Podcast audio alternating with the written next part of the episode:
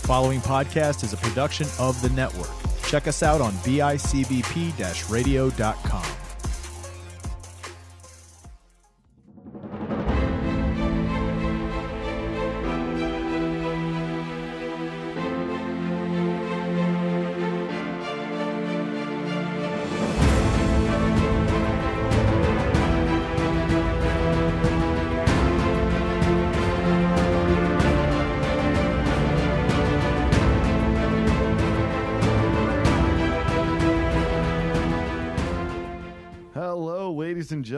welcome to another edition of Rediscovering the Indies.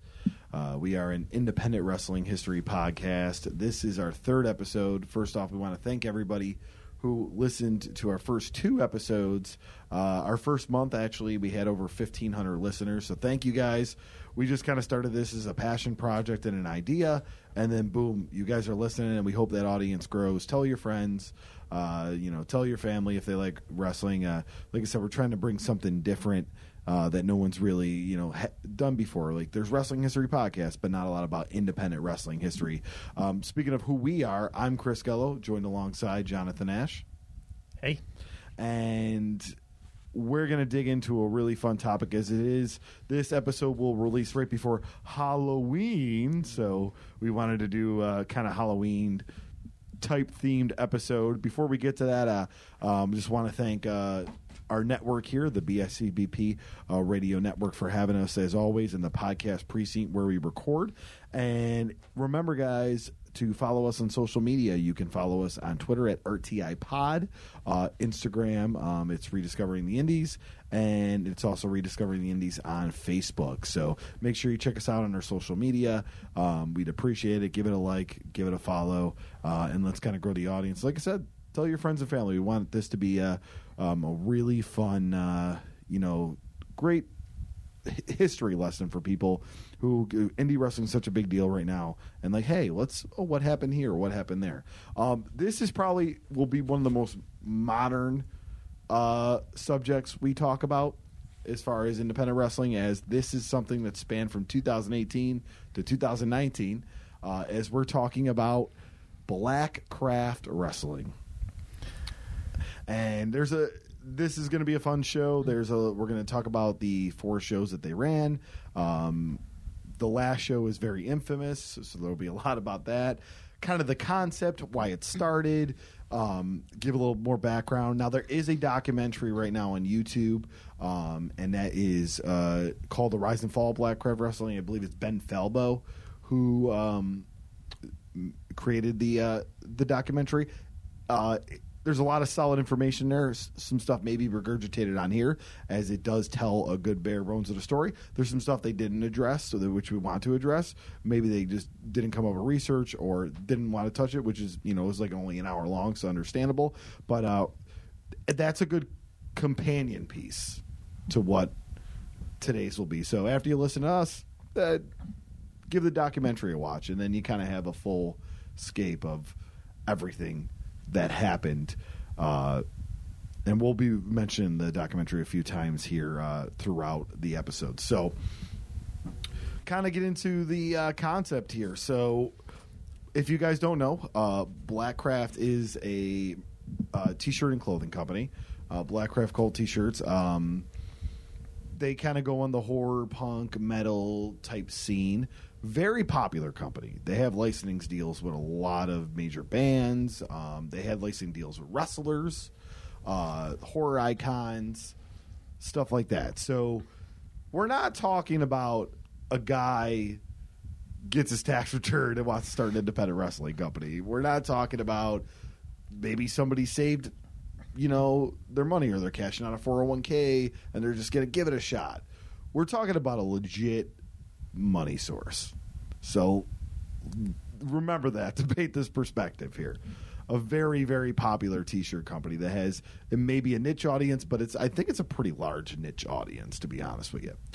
So one of the guys who's in black who was in blackcraft t-shirts um, bobby shabinsky he came up with a concept well at least the, because we'll talk about the multiple stories and layers to this and i'll let you interject ash in a minute on this but the he came up with the idea of having Blackcraft Wrestling. Now, one of the men that was involved with Blackcraft Wrestling, mostly on like the head of production and direction side of things, as you'll hear, they really talked about it. Cinematic was Brandon Lombardo.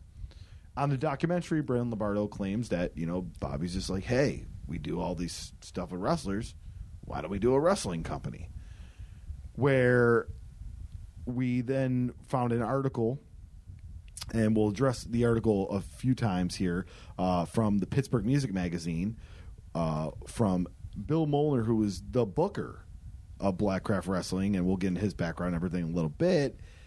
He claims that he had a friendship with Bobby and booked his band, and there was a lot of loyalty there. And he would come to VOW shows, which is the promotion that Bill Molnar ran. And then he's like, "Hey, why don't we just do this?"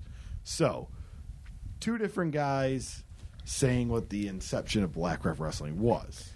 Yeah, and I think that's the the crutch of the documentary where a lot of people have issues with just one side of the story. Um, looking at both, uh, it's it's hard to figure out. I'm trying to find equal footing, trying to find somewhere in between where I could I can kind of believe both sides of the story. I I know Bill Molnar was the booker. He was involved with uh, was involved with running stuff at the local level as the prom- as the actual promoter. Uh, considering how the uh, the second show, or technically third show, but second show that they actually ran went with him. So I know like he's the promoter, so I can believe him on that. But yeah, uh, varying stories about who's actually in charge and who was running stuff. And Bill was not in the documentary, which I found that is very surprising and So a did I. glaring omission. I think. Um, and now, from the man himself, Bobby Shabinsky. So this is also from Pittsburgh Music Magazine. This is where they ran the first show. This is where Blackcraft uh, was pretty much concept. It started the t-shirt company and the wrestling company. Um, so Pittsburgh Music Magazine had some great articles on this. Just to give you a little more background on Bobby Shabinsky, he used to date Rosa Mendez. So right there is a wrestling tie. Um, what they say in Pittsburgh Ma- Magazine is that they sat down with Bobby uh, back in May of, of 18 when he first announced that Blackcraft would be venturing into wrestling. The concept began when WWE superstars began wearing the Blackcraft cult brand, more specifically Baron Corbin and Paige. From there, Bobby was introduced to Rosa Mendez and became involved in the wrestling world, very much admiring the pro wrestling work ethic. Uh, becoming inspired, Bobby wanted to start a league, and he even called Chris Jericho to and received the WWE's blessing. But uh, fast forward a little bit, uh, Bobby started working his networking magic, and the concept of starting the first event in Pittsburgh called Burning Bridges, which we'll get into. Now, the, so this is where I, I don't. I, I mean, I- listen, I don't have facts on this, but I don't know if Bill Molnar knew Bobby Shabinsky that well before this happened. I'm just putting it out there. Yeah, no, I can definitely believe that. That it might have been a casual acquaintance uh, through just mutual friends in Pittsburgh. Um, yeah, we go back to Paige. Paige uh, started a coffee company in 2015 uh, with with Bobby and Jim Summers, from what I've researched. And Jim is the other guy that created uh, Yeah. Blackcraft. So like she definitely has the connection. Um, I know that there's also a connection with Rollins through his training school and with Blackcraft, and also with um, with Corey Graves, who also is a Pittsburgh native. So there's a lot of there's a lot of connections. I can see Bill Molnar just being just having mutual friends, and that's how that came about. It, it's it, that, and, and that's what I'm thinking. And, and here's the thing: Bill Molnar was a local Pittsburgh guy, and you know when you think Pittsburgh wrestling, independent wrestling, you really think IWC. There was some IWC talent used heavily in Blackcraft, but there wasn't any relationship. Now, my question is: is like okay, maybe he knew Bill through Circle, so he just wanted to put his trust in Bill. But wouldn't you now? Listen, you know, Bill Molnar is a wrestling promoter, and uh, He ran. He runs. I think they're still currently currently active. He runs a, a wrestling company uh, called VAW, and they're mostly known for deathmatch wrestling. I don't know if they're still active. I think last result I've seen on Cage Matches was like October 2018. So it's Which like- makes sense because that's about around the time. That was right after Blackrest first show. Yeah. So I could see him s- slowing down, running VOW, and taking over Blackcraft. But then when Blackcraft, like, he never continued on when Blackcraft was done. But I mean, look at the cards, some of the cards that he was booking. Um, even still, like, he did one, two, three, he did four shows in 2018, uh, three shows in 2017 so like he really wasn't running a full time Fed. Yeah, if I'm going off a cage match. Pittsburgh and West Virginia. Um, like he's booking, he's booking G Raver, he's booking MV Young, he's booking the Kogars, Shlak, um, Mance Warner. So he's he's booking name talent around the Indies at that time, around Ohio, Western Pennsylvania area.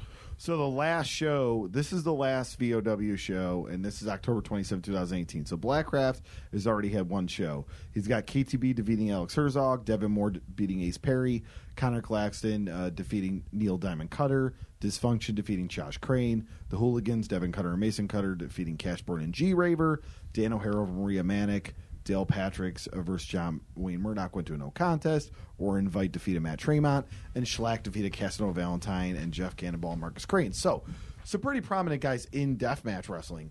But here's when I think of deathmatch wrestling, you think Game Changer, you think CZW, you think IWC. Those are really. You mean IWA I- Mid South? sorry, yeah, yeah, or not IWA but also ICW. That's what I meant to say. Okay, yeah. Yes, but IWA Mid South. Yeah, like those are the ones that really come to your mind. I don't really think of of, of VAW, VOW. And to be honest with you, like I didn't know much. Like we knew there was a deathmatch promotion in Pittsburgh, but Pittsburgh area, but we didn't really know much about it. No, I, I felt the same way. Like when I'm years ago when I'm sending out emails and messages trying to get booked, like VOW was never something that came up because as a referee, I just never had a, I never had a reason to get booked as a referee for a death match fed. So it it was it was never on my radar. So, my question then is okay, so even if you're friends with the guy, right, you got to make the best business decision. You have some money, you want to do well. I'm just going to go on a limb there, and I don't have exact numbers, but I feel like VOW didn't draw well. and I'm pretty sure, and this was never explained, but I'm pretty sure the indie show where the Druids attacked Matt Justice is at a VOW show in West Virginia. I mean, that's quite possible. That, to me, that would make sense. yeah. Um, and there wasn't many people. in the No, crowd. there was not many Yeah. people in the crowd. Once again, just stating my opinion, you know, of what it from observation, um, it looks like. Perha- perhaps working with Bill was more of we want 100% control over the creative aspects of this, Okay, and and that's what Blackcraft wanted, and perhaps Bill was the guy that could give them that. That he wasn't going to be like, well, no, we have to use this is what you do for production. This is how you do run production. This is the type of ring we need. These is what we need for lights. This is this is the type of talent we need. Perhaps he didn't care and just let Blackcraft have complete creative control. In that aspect, I could see using him for that. You just needed someone that could handle the business side of it, and someone that knew the promoter side. Pittsburgh area at least, because I mean they did have ideas originally to to do national as well, but I mean they were going to do the first show in Pittsburgh. Maybe so here, like okay, but why don't you try to reach out to IWC if your plans are not to run in Pittsburgh full time? Why don't you not try to reach out to IWC and hey, what can we do to help each other out here?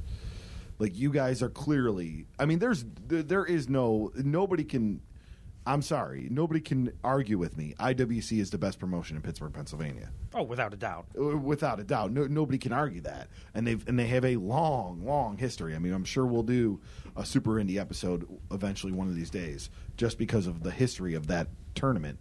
Um, he should have reached out and at least made sure. I mean, maybe they did, maybe he did reach out. Maybe that was there was a good relationship, but he should have reached out and goes, "Hey, I'm from Pittsburgh. I want to do wrestling promotion. I want to run my first show in Pittsburgh. You're the guys. You like." It's that thing. Like if you go to the like if you go to a certain city, don't you try to seek out the guy that knows wrestling, and say, "Hey, what can we do?" Yeah. I mean, logically, that would make sense, but I, I can also see the mindset of we have a vision. We want to do this 100% ourselves. We don't need anyone else. We want to build this from the ground up. I could see that too. And it's noticeable as we're getting into it how they approached cameramen and production people, where they didn't use, for the most part, from what I've researched, they didn't really use wrestling people for production. Um, so like I could see them wanting an entirely different look. But no, I agree. It's kind of it's kind of counterproductive when you're just starting out and you don't really know anything about wrestling or how to run. And that different look concept that that, that different look mentality was what did him in. And I will that will be in the last show.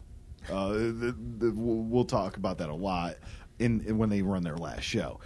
But we briefly touched on the comment. So when bill molnar was asked um, he was asked in an interview uh, with uh, let's see here. Just get the exact. This was not Pittsburgh Music Magazine.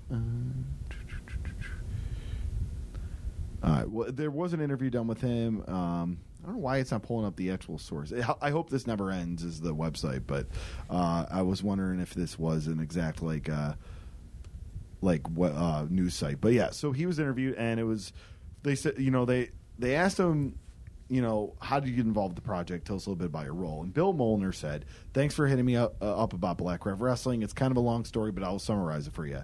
So, Bobby Shabinsky, the owner of Blackcraft, Cult, and I have literally known each other for 15 plus years.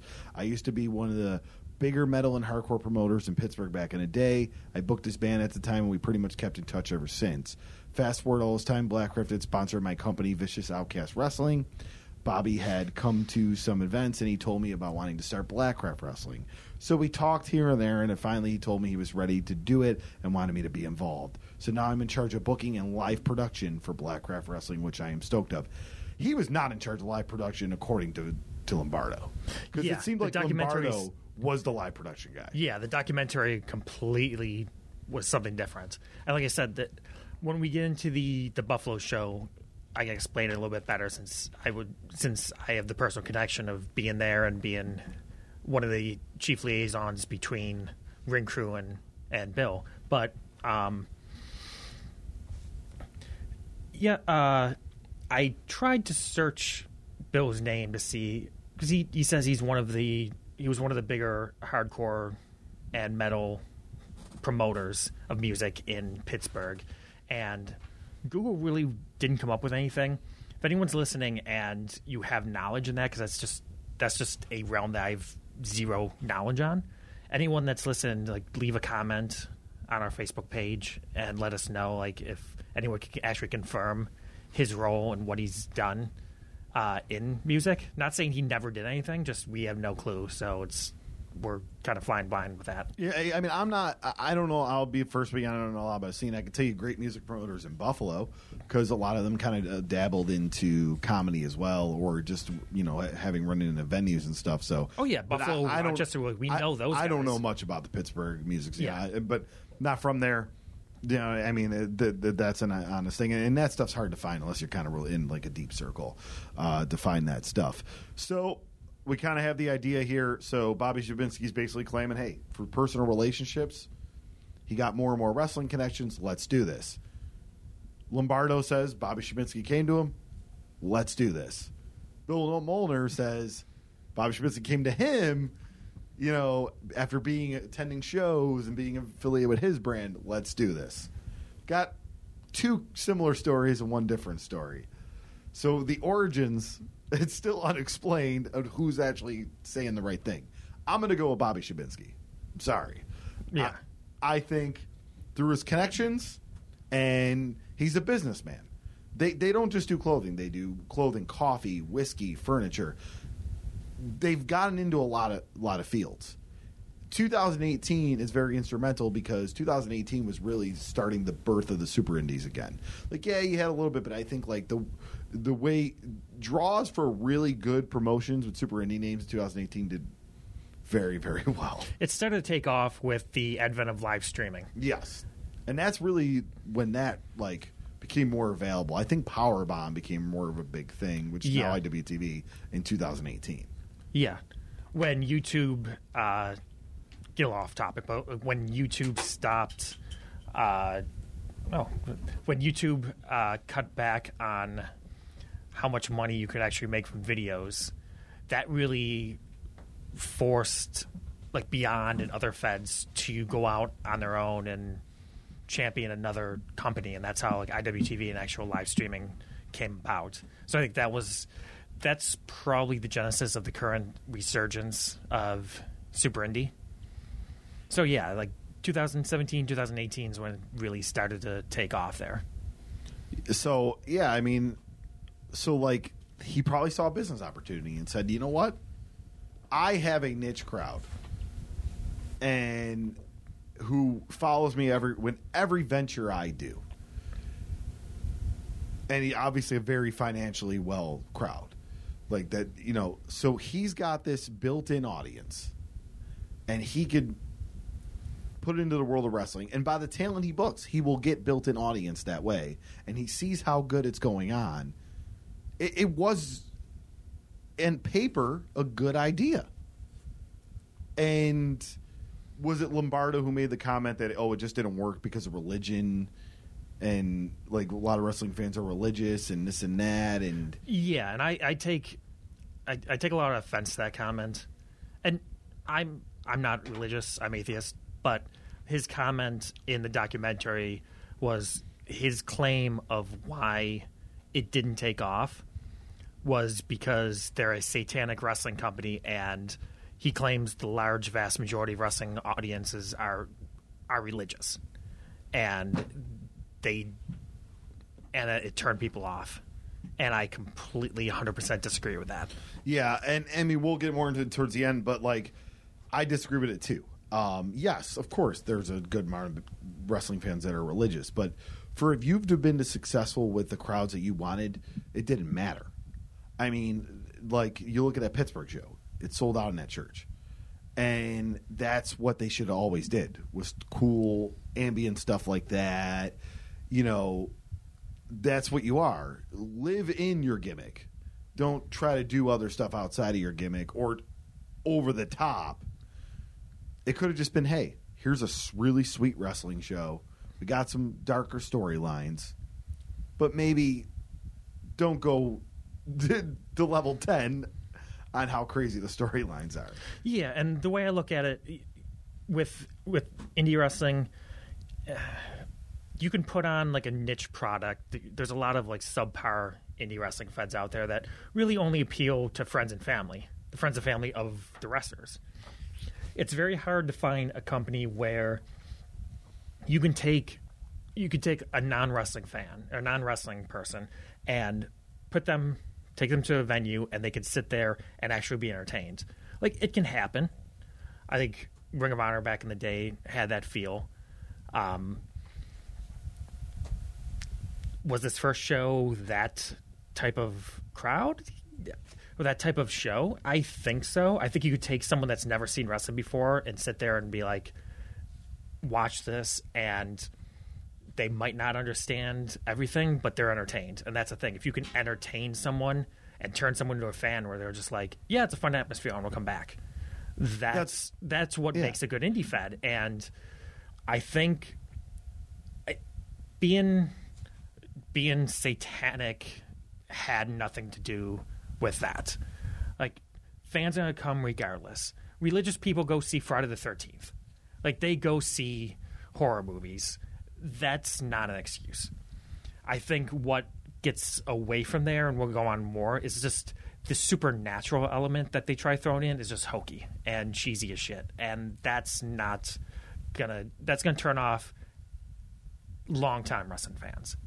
Like you can do kick ass matches, you can do you can do promos in the woods, cinematic promos. That's fine. Yeah, But once you start, and that was great stuff. yeah. But once you start as again, get into it. But when you start having wrestlers drink blood in the ring and do human sacrifices, now you're getting just and, and you killing people. That's just hokey shit, and that's stuff that that's going to turn off everyone.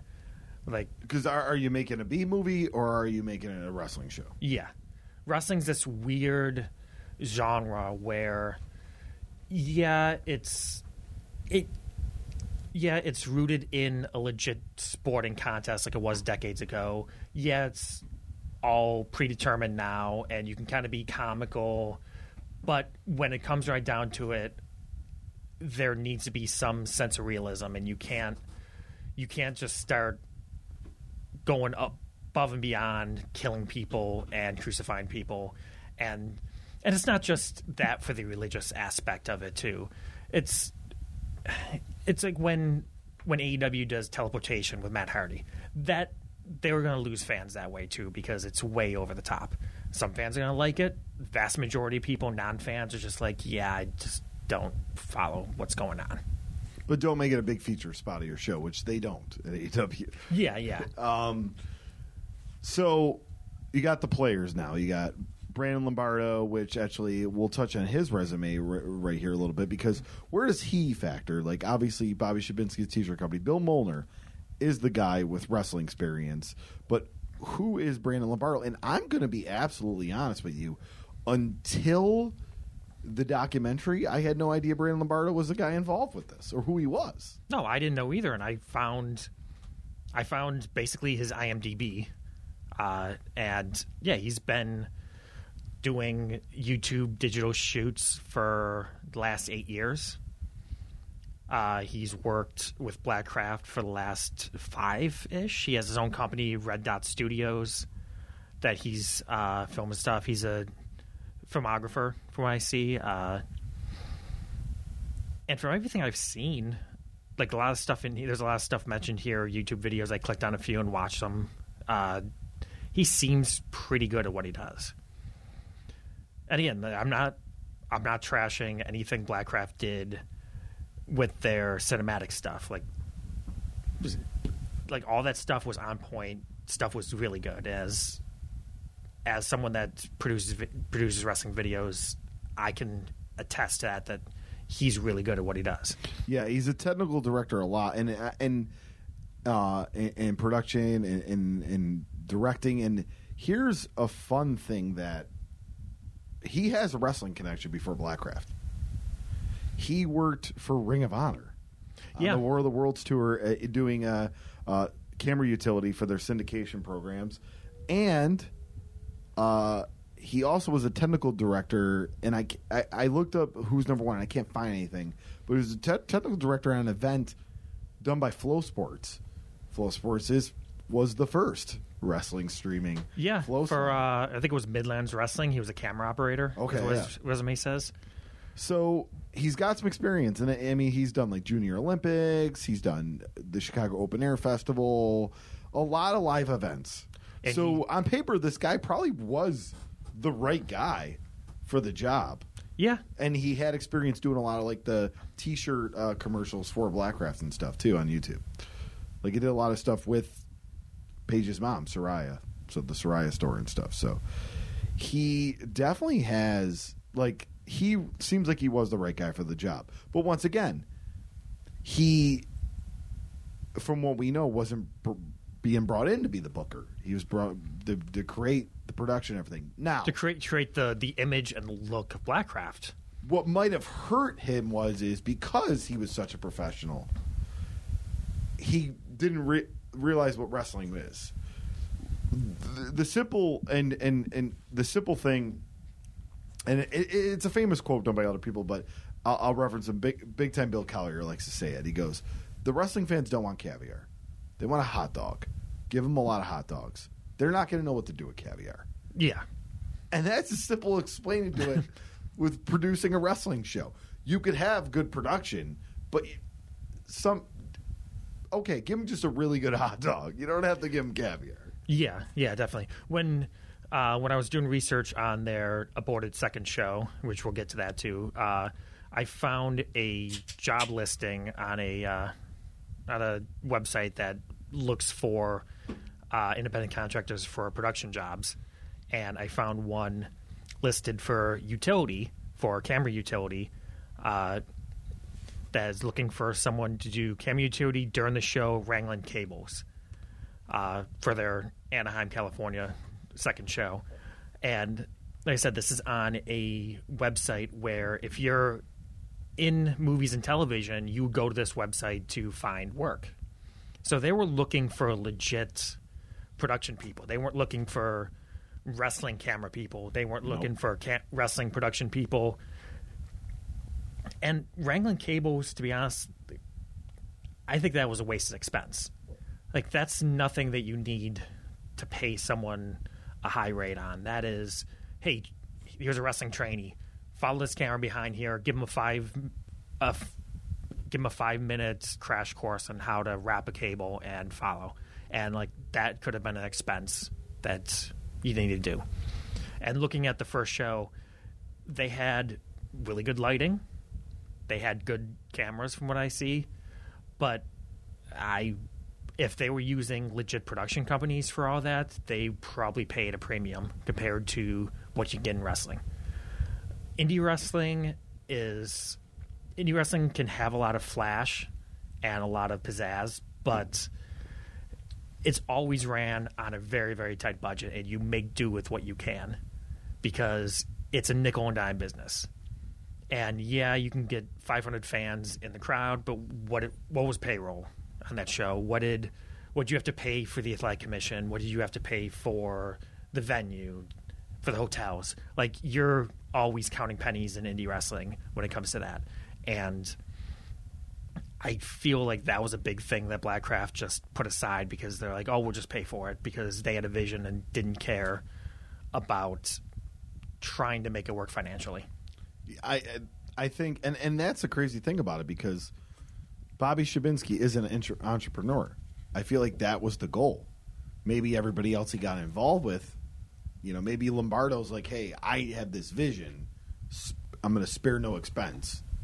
You know, Bill Molnar running a, you know, a regular level indie. All of a sudden, he has an influx of money to book talents he probably couldn't afford for VOW. Oh yeah, John Morrison's not working VOW. so now all of a sudden, like it, when you give when you give people that like, hey, look, we got money. Sometimes it can give it get abused. And when we kind of do our, I already been kind of thinking about my head when we kind of do the finish of of this. Man, what could have been done with that money? But but uh, yeah, but so you got all the major players and then one more major player uh, before we get into the actual wrestler side of it. So you need a face of the company, a authority figure, a you know someone to be like you know people when they think WWE they think Vince McMahon. They really didn't before the Attitude Era, but they do now because he I'm the authority. People know Tony Khan's the guy at AEW even because he's made it known. Um, and so on and so on and so on, like the would Impact, whatever. They presented Doug Bradley as pretty much the guy, the face of Blackcraft Wrestling, the authority of Blackcraft Wrestling. If you guys don't know who Doug Bradley is, he's a very famous horror movie actor, and he was Pinhead uh, in the movie Hellraiser. So here a guy with some little bit of name. He also did have a relationship in, with Bobby Shabinsky before, and this is actually from Rue Morgue uh, when they were actually interviewing him about his Amazon uh, series lore. But they asked him, and this is from the article. And in a career twist, he finds astonishing. Bradley has entered the world of pro wrestling, portraying the character the Preacher as part of Blackcraft Wrestling. Having previously worked with Blackcraft under T-shirt and whiskey brands, he recall, calls Bobby Shabinsky the main guy behind Blackcraft.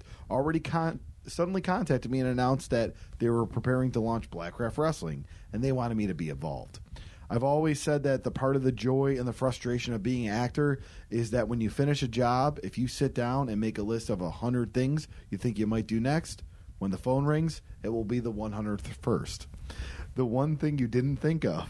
This was so far to left field, it was 1005th. The last thing I ever expected to be doing in the seventh decade of my life is being involved with professional wrestling.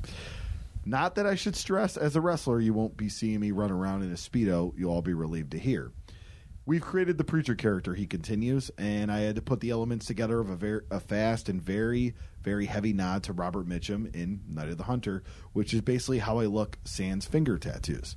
I was excited and terrified at the same time. I've never done anything like this before, but the response was huge so far. Uh, and he just says so far, and he just kind of lists the upcoming shows, which we'll talk about. But he says it's so far of my experience, but I really enjoyed it. So a little concerning, huh? The guy they want to be like the face of the company. I mean, he's probably like, sure. I mean, yeah, we've done a lot of business together. I'll do it. Didn't seem like it was something he ever really thought about doing. No, and it seems like he probably never watched wrestling ever in his life.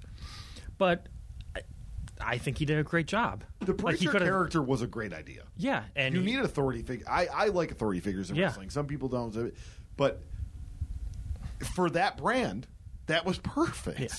Now, unfortunately, I don't know uh, if his promos were 100% scripted, if he was able to ad lib any of that. Uh, I've worked with I've worked with some actors before where running production shows where you tell them like, "Hey, go out, cut this promo," and some some require you to script it uh, 100% what they have to say. They can't ad lib. So I don't know like if if he ad lib, but everything he did was on point. He was believable. He didn't seem out of place at all. Like he was a positive in all of this. So there you have it.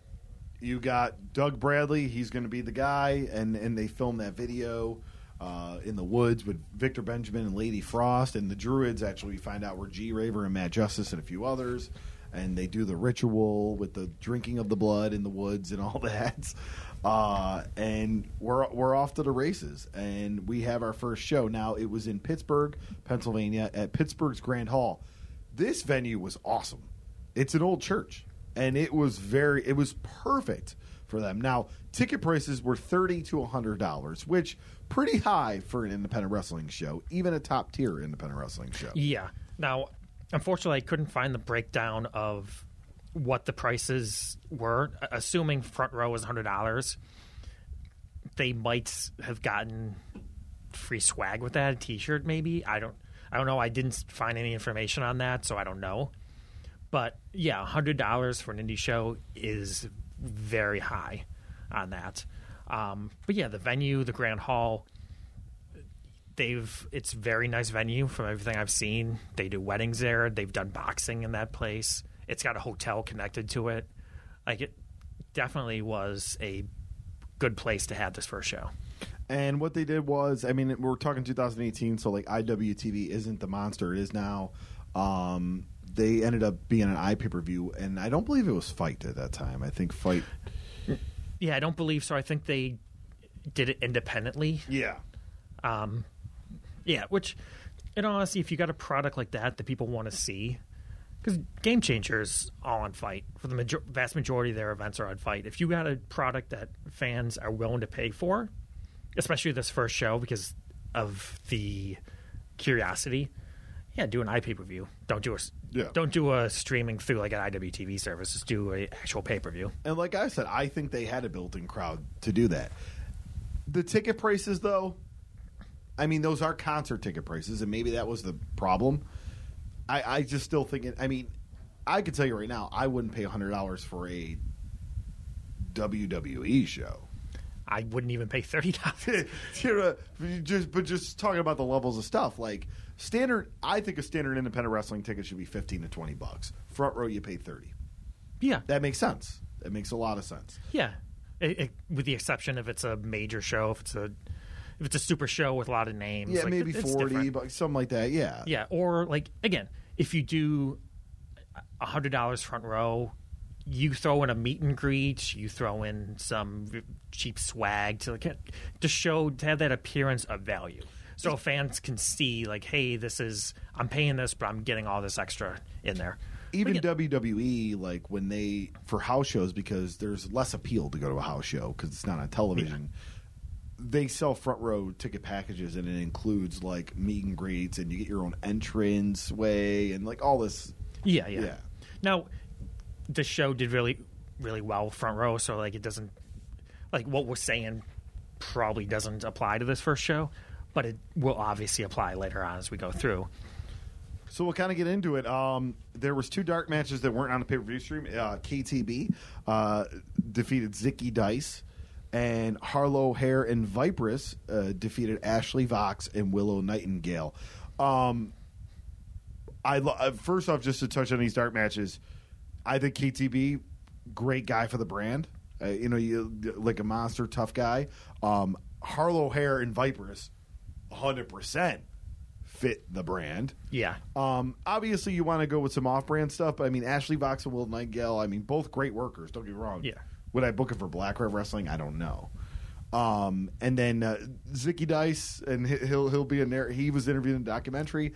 He the way he phrases it is that he just he knew they were had a relationship with, with Black and Brave, which will that's another thing too. They filmed a lot of they aired a lot of commercials for Black and Brave Wrestling School, uh, which is Seth Rollins and Marek Brave's wrestling school, and he he says that like when he found out their relationship with him, he already graduated, but he's like, hey, like I should be here, I should be here, and kind of like bugged him until they they find he flew his own way to Pittsburgh and everything, and they put him on in the opening match.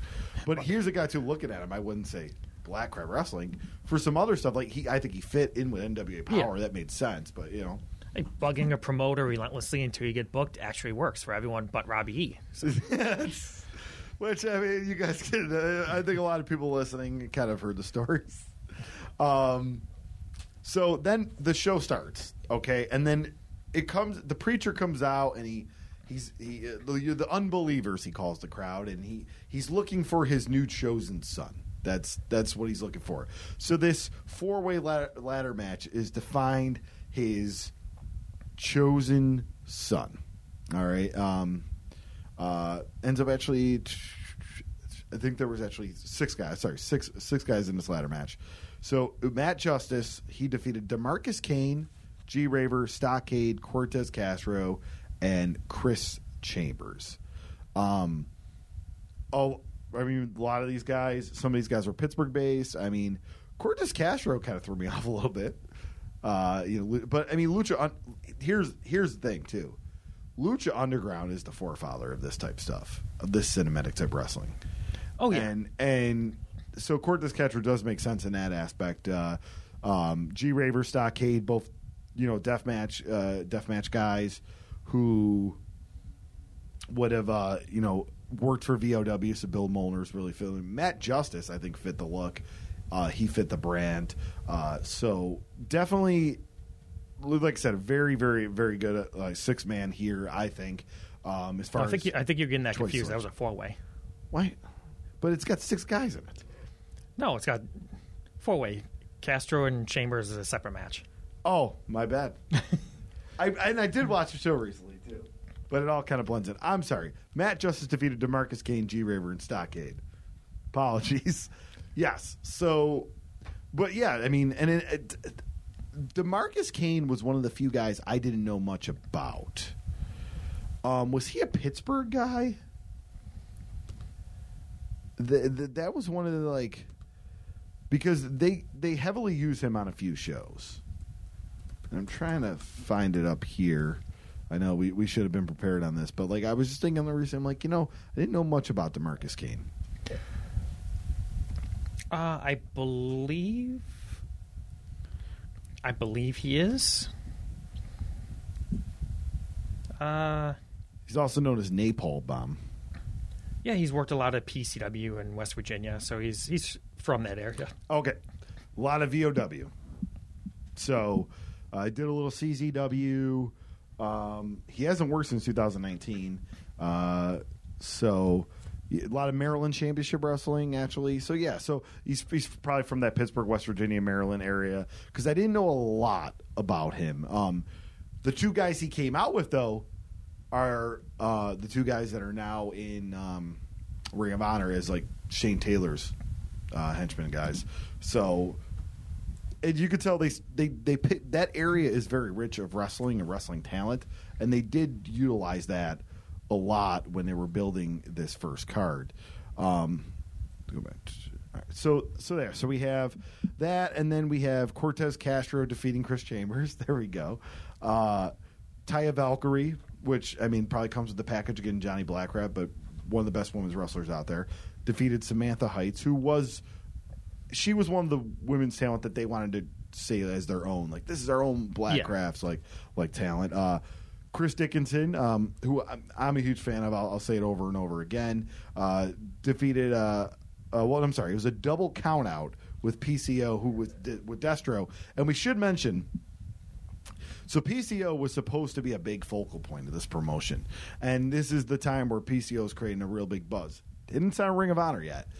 PCO is creating a, a real big buzz um, in this time period of like September 2018. You're seeing the Destro videos and all that, and Blackcraft decided to do their own with him, where he's getting basically surgery done in his heart, and you'll find out that from the documentary that the guy that was like doing it, that experience, he was like a local Pittsburgh tattoo artist. That that he ends up being the guy that's crucified on Media Weekend. So it was just a, a, fun little note. But yeah, I mean, PCO, especially stuff he was doing then, I mean, it looked like he was going to be a big star for them. A double count out with Chris Dickinson. Uh, then you had the Blackcraft Tag Team Four Way. The Crist brothers uh, defeated the Butcher and the Blade. Uh, the main event and Euthanasia, and they were the first Blackcraft Tag Team champions. Uh, really cool to see Euthanasia back together for this. But uh, the main event, now that's another team too, Pittsburgh guys. Yeah. And this honest, what what they one of the things I loved about, the, you know, I know we're going to give Blackcraft a lot of slack, but one of the things I did love is is that they recognized that yes, we can bring all these super indie guys, but let's try to create our own super indie guys. And you got to remember in 2018, you know, Matt Justice, he's buzz, but he's not the Justice of 2020. Yeah. He's not everywhere. And they they wanted to make this guy their guy. Oh, I forgot to talk about like after he wins that match, Doug Bradley comes down. He wants to let him in the they do the the blood drinking, which like I said, I get it. They showed us the vignette. Oh, if you drink the blood, you're in the cult. But then he drinks blood, he spits it out, and he starts attacking all the druids. And then you know, and then you start this Matt Justice versus the preacher feud. I'm not going to be your chosen son. Um, but yeah, and so you know, Samantha Heights was one of them, but the main event were definitely guys that they wanted to make big stars. And they were a team that did not fit in with the Blackcraft concept and the Blackcraft image. But They're football I- players, like that was the, that's their gimmick. yeah, but I think there is there is a place in the in the Fed to have non Blackcraft style people. yeah, Like you need you need to have you need to have them more as heels. You need to have the the typical that typical image that's not goth, not satanic in there as well to kind of offset it. so then from there we had the and I mean they they they liked to to, to give gimmick names to all their matches. Like they they tried to do that and this was the uh the dance with the devil 10 man battle royal. Uh and it was won by Connor Braxton and he defeated Ace Austin, Corey Futuristic, uh, David Lawless, Dick Justice, Kevin Blackwood, Lord Crew, Rex Lawless, Sean Phoenix, and Victor Benjamin, who was accompanied by Lady Frost to win the Dance with the Devil. Now, Connor Braxton's another guy that it looked like they were they wanted to kind of create to be their their own guy. Another Seth Rollins trainee. Yep, and and and they wanted to call him like the, like the Reverend, I believe that's what it was. Now, the he was from what I understand, like when he when he's in AEW and stuff, he's doing a completely different gimmick than, than than what they had what they had for him. But yeah, I mean Connor Braxton. I mean, on a personal note, uh, that Blackcraft show that happened in Buffalo, like I actually picked him up from the airport. Him and Ricky Champagne, really, really cool guy. Um, you know, and uh, but it's like, hey, you're here now. We're gonna make you a reverend, you know. So, um, but here's another one. You know, they have some of these big names, but then they have some of these guys that you kind of really haven't heard of before that they had intentions to make into, you know, stars. Um, then you had the Blackcraft women's title match. Saraya Knight uh, defeated Britt Baker. Um, actually, I know we're. I want to stop real quick before that. They did do some an angle with Ronnie Radke, and he was in the band uh, Falling into Reverse. Uh, he actually currently is still in a relationship with Paige. Paige has a lot of connections to this, as you'll find out. Yeah. Partner with Bobby Shabinsky. Boyfriend's band plays the first show and has an angle with Yeah. Victor Benjamin. And, uh, sorry, and her mom is in the promotion. Yeah. So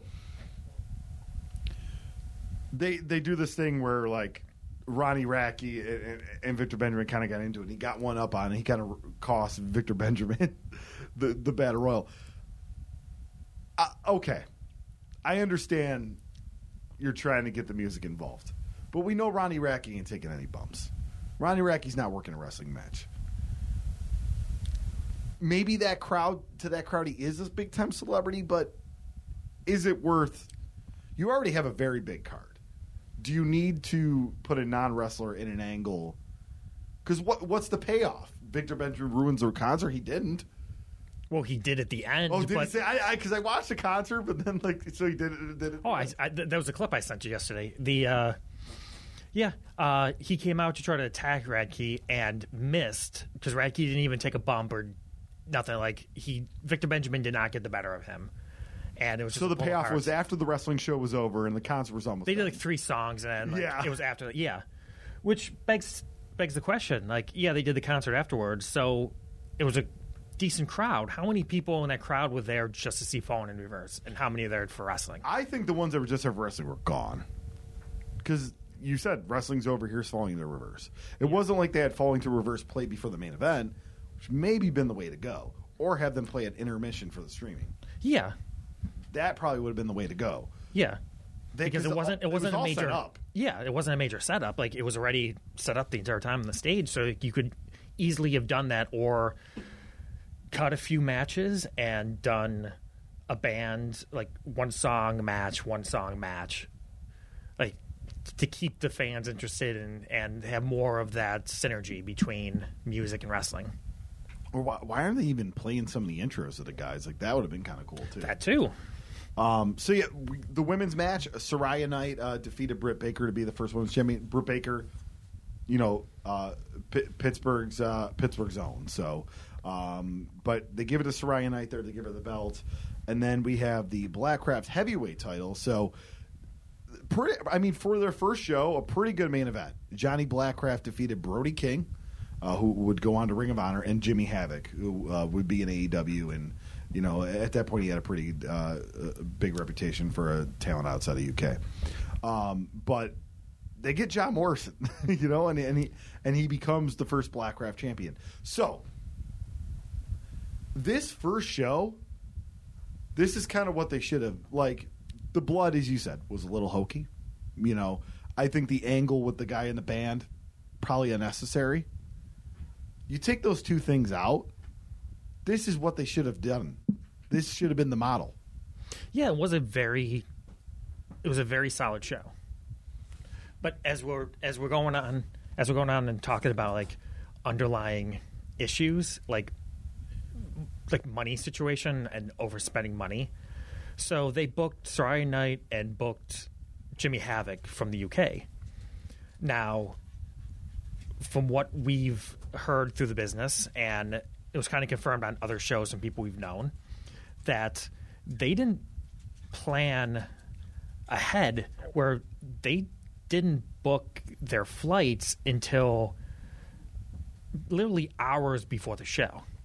Like 48 hours before the show is when the flights got booked. And anyone that ever books have ever booked a flight, you need to book it several weeks or a month in advance to get the best rate.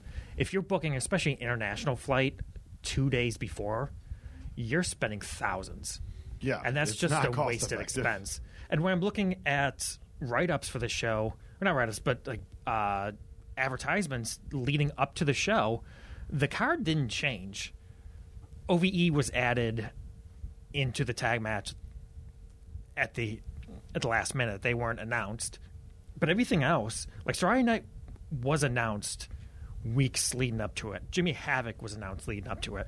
There was no excuse, and that I put on Bill. I put on Bill Molnar, hundred percent, because as a promoter, he sh- should realize this. As a guy that books talent, he should at least realize with flights that hey, this guy's booked. We need to book this. We need to book this flight ASAP, and they wouldn't have had this issue. I guess if you have the money to spend, but again, why spend it if you don't have to? hundred percent. Like it, it's just little ways to, and, and and know, and this card has a little bit, uh, maybe too much talent on it, but you're not always. The, the idea is you're not always going to do a ten man battle royal. You're not always going to do a four way tag match. So that's the. I mean, we'll talk about it goes goes on, but the concept is it's, it's your first show. A lot of Pittsburgh talent was booked, which makes sense. You're trying Yeah. to sell tickets locally. You want a wrestling crowd too. You just don't want the Blackcraft uh, clothing uh, uh, crowd. So you're you're trying to grow this. Makes sense. You just throw a bunch of people on whatever. That's a good first show. I don't. The internet, from what from what I remember, was pretty pleased with it. It was, it w- wasn't bad mouthed. Was it glorified? No, but it was okay. Yeah, everyone had high This hopes isn't for it. bad. This is this is going to be decent. Yeah, everyone had high hopes for it because it was Blackcraft. Because I don't want to say the gold standard, but they're pretty highly respected. So everyone thought this was going to be something good. And yeah, I think overall the opinions on the internet was pretty good on that first show. and a narrative that I'm going to kind of hammer later on is is that you give an indie wrestling promoter money. Oh, I mean, a lot of indie wrestling promoters right now, if they got that type of money from Blackcraft Wrestling that Blackcraft put into this, they could even possibly go national.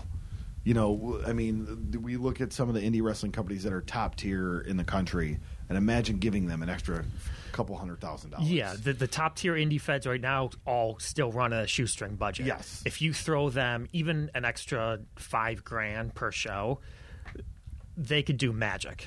yeah. But obviously, when you throw seventy thousand at a promoter, you're like, uh, like, is the promoter going to be smart and book the flights way in advance and find deals for hotels and like try to save money the best he can, or be smart and not fly a talent across the country for a run-in spot, like, and and paying someone their full rate for that, like, where you have to be smart with a lot of this stuff, like where even like all right this name might cost us more money for the show we're over budget let's just film a promo with this guy and air the promo at the show and hold off the that show like there's ways especially at, on the indie level that you can stretch your money Yeah, and, and the exact date that I only kept saying September. Sorry, it was August twenty fourth, two thousand eighteen. So that's the first show. Now, in a lot of those press articles, they were mentioning October fifth. We're going to be in Anaheim, California. Except for the preacher. The preacher, oddly enough, said October thirty first. Doug Bradley said we're going to have a show on Halloween in Anaheim, California, in that Rue Morgue article. But uh, so the, the idea was we're going to California, right?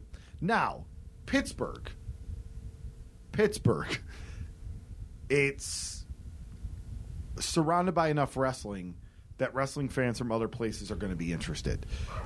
IWC has a loyal fan base. You're going to get some of those fans. West Virginia has wrestling promotions galore. You know, the West Virginia tours and all that. Traditional market for that. Baltimore, Maryland, which is not far from that area. Very infamous. I mean, inf- I'm very famous for being a amazing wrestling market still to this day, as we see with Maryland Championship Wrestling and Ring of Honor, and then WWE does well there, and WCW always did great there. Anaheim, California is interesting because in 2020, the California independent wrestling scene is better than what it was, you know, 10 years ago, and maybe even better than it was three years ago. But when I'm thinking California wrestling, I think Reseda, Reseda California, Yeah. PWG. No one really ran Anaheim. GCW would run Los Angeles, but they piggybacked on SummerSlam. And even when even when Game Changer would run there, they're running bars and they're not drawing thousands of people. Or when bar wrestling was active and they were running, they're running in a bar and you're only getting 100, 150 at most.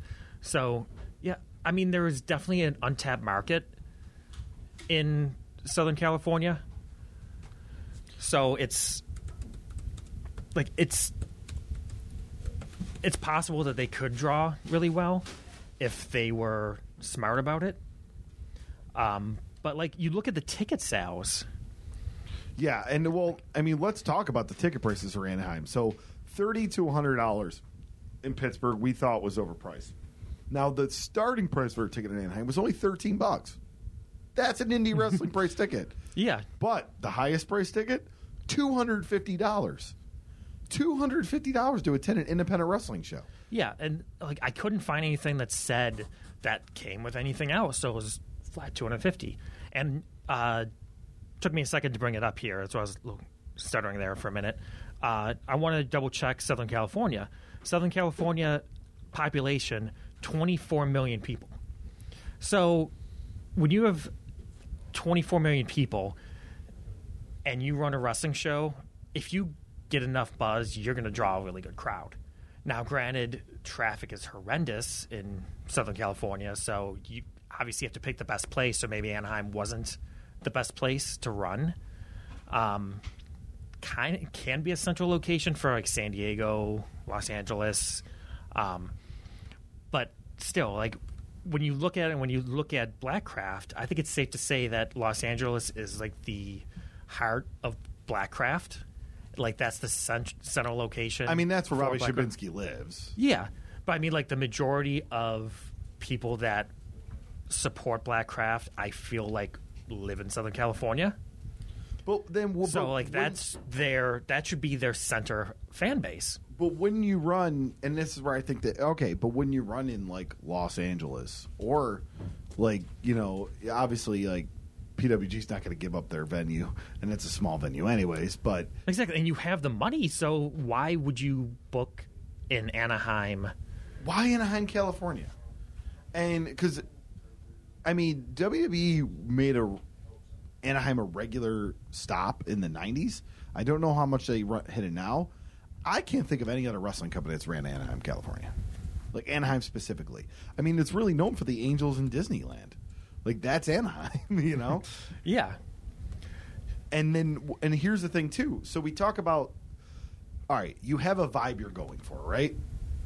You're you're gonna run this old church that's now a music venue in pittsburgh. Perfect. What are you running in anaheim? A business a business expo center.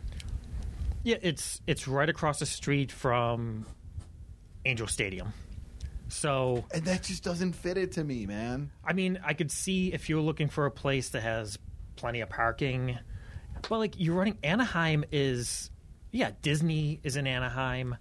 It's a child, it's a family town. yeah. Like you're not drawing like you're not gonna get the local guy that sees a flyer at a bar and go you know what? That would be cool. Let me bring a couple of my friends yeah. because they're, they're, that that doesn't create that type of environment in anaheim california And with with the area, there had to have been an old church or something similar to uh, similar to the Grand Hall in Pittsburgh. There had to be something like that in Los Angeles. Like, hundred percent. They're hundred percent. Especially- all the movies and stuff they film. yeah, you could have found a movie set. Like, Yeah. there's definitely something you could have found in there. And if Um, we So if what, some of you have already watched the documentary and they're listening to our podcast and be like, "What are they talking about?" Because on the documentary, they never mentioned this. They never mentioned. Oh, that- they skipped right over. that there was supposed to be a show on October 5th in Anaheim, California, and it got canceled. it got canceled about ten days beforehand, Yeah, Uh, on September 25th. and I believe what was said at the moment was there were some logistic issues, but the word going around inside the business was very, very low ticket sales. I, I mean, and that's, I mean, that's what I happened because I could tell you that like, I heard about it because like of friends I knew that were associated with the company just saying like, hey, we're gonna there's a show in L.A. or well, a show in Anaheim, but I didn't see a lot of internet promotion for it. You know, hey, we're gonna be in Anaheim, this and that. You know, there wasn't. We talked about not reaching out to IWC. There was no, let's get a hold of PWG. There was no you know, at the time, it was a legit company in Southern California, bar wrestling. There was no getting a hold of bar wrestling, um, or even um, oh, the name escapes me right now, but the like kind of lucha libre. oh, I want to say the word ultras in it. Like th- they're kind of a big deal Yeah, in yeah. California. But yeah, you're not reaching out to any of those Los Angeles wrestling companies. Yeah. And I, I know the criticism can be like, oh, they don't want to partner, they want to do stuff 100%. Like, I get that. But even Game Changer will partner with a Los Angeles Fed when they go out there. They partner with they partner with Feds in Indianapolis when they ran there. Like, that's what you that's what you do to save money and to actually draw a crowd. You have to partner with people in wrestling. And you get a ring crew. You usually get a production crew. I mean, w, WWE has local promoters to this day. Like there was a big thing like back in the '80s where uh, the LeBells were the local promoter for Los Angeles, and they were in charge of they were in charge of getting the ring and handling local promotion. Even to this day, uh, WWE, if you ever go to their corporate job site, which does exist, uh, they do list every once in a while they'll list a position for a promoter. Last one I think was for the Pacific Northwest. Last one I saw, and uh, your job description is you're the local promoter in Seattle, Portland, and surrounding areas, and you would run. You'd be in charge of promoting about 50 shows a year, if I remember right, and your job was to talk to like uh, to interface with the venues, to book the venues. You work on advertising. You work with the local TV and radio stations to get WWE guys on there. You work with like an FYE or something local to do, or a Best Buy or something to do autograph signings. You're basically the you're the street team, and so even even WWE does that to this day. That's what you that's what you do. A smart indie promoter would do. Game Changer does it. Everyone does it, and it just seems like they just drop the ball with that. Uh, and so, what was supposed to be at Reaper's Revenge? That was the name of the show they called it. It was supposed to be uh, Johnny Blackcraft versus the chosen son of the preacher, which at that time we heard was supposed to be Luchasaurus. Uh, the Blackcraft Women's Championship, Saraya Knight versus Taya Valkyrie, Brody King versus Demarcus Kane, the Devil's Den match, which was Jimmy Havoc versus G Raver, uh, Last Man Standing, Chris Dickinson versus PCO, and also featuring Joey Ryan, Joey Janela, Damien six six six, Bestia six six six, Sam Adonis, and Gangrel with live musical performances by Ice Nine Kills and Trigger Within. Now, the Devil's Den match, if I remember correctly, would have been the no rope chain match Yeah, that uh, they attempted to have later on during uh, during the Jersey City show. So it's interesting that they were ready. They were going to do that blow off the second show. But yeah, so they they definitely booked local talent if they booked Joey Ryan. So and and, and Gangrel. Damien and Bestia weren't. I mean, they're they're they're they're in Mexico, but they're probably like yeah, it's- that's not far travel. Yeah, it wouldn't be that far. And technically, Johnny Blackcraft uh, is local. Yeah. Brody King's local. Sam Adonis at the time is probably in Mexico.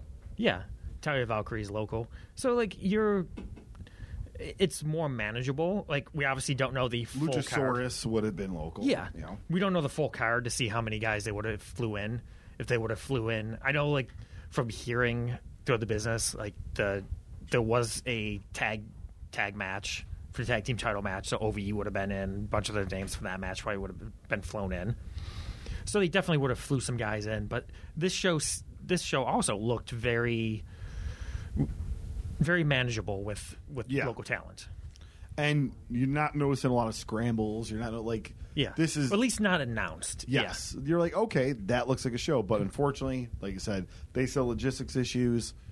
Maybe Business Expo Center did find out about what type of event it is in in, and, and canned it. I mean, it could be. I mean, I, w- I would think something called the Business Expo Center. And again, like I looked at it on Google Maps, like it, it just looks like a place where like you've got a convention coming up or you have a business meeting, you just booked a place. Like I, I, I don't see them being like a like a like an American Legion hall or something like that that might have an issue with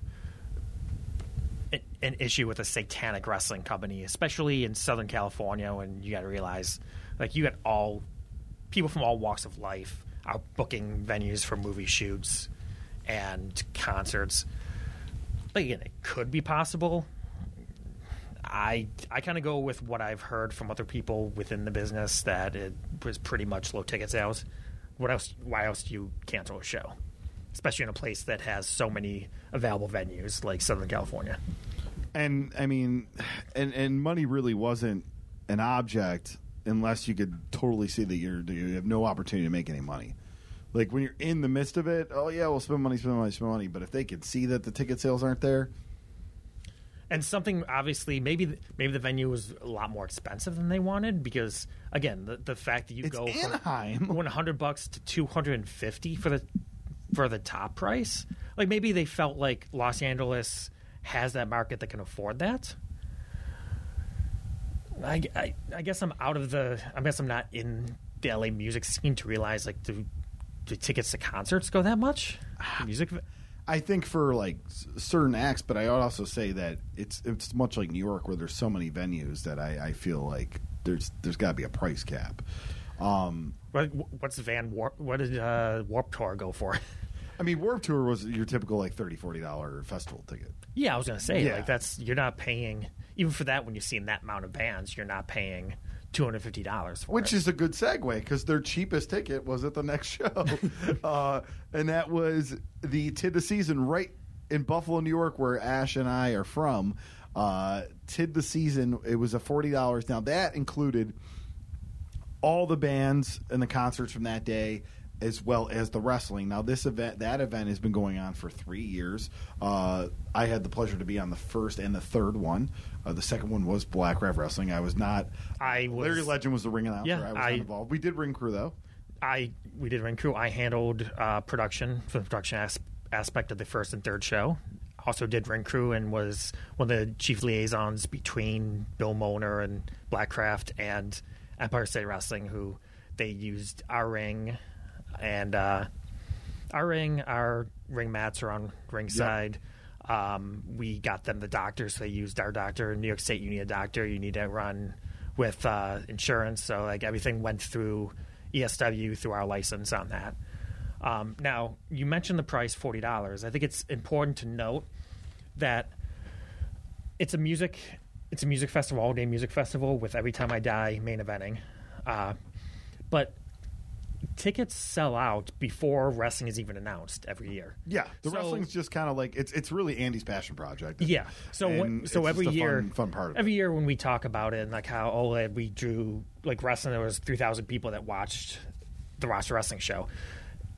Full disclosure, those three thousand people did not come solely for wrestling. They couldn't. They bought tickets to the concert before anything about wrestling was was announced. Yeah, it was cool. It's cool to have that much on there. Yeah, like you can watch the last show, like last year's show on IWTV, and see like the amount of people there, and people pop for it. And the people Oh, the to it. environment's fantastic. Oh, yeah, and they want to watch wrestling. That's Yeah. the thing they like. And there's a lot. There is a there is crossover. yeah, Every time I die, fans. A lot of them are wrestling fans too, so there is that crossover with. and there. then when Andy comes out for his match, it's like Hogan in the garden. It's, it's, great. it's road warrior pop, brother. Yeah. Um, but yeah, so there there is there is that crossover, but it's not like you're not getting a fan from Buffalo saying, oh, I want to see this Blackcraft show. I'm going to pay forty dollars and go see this. No, this show was sold out ten months ahead of time.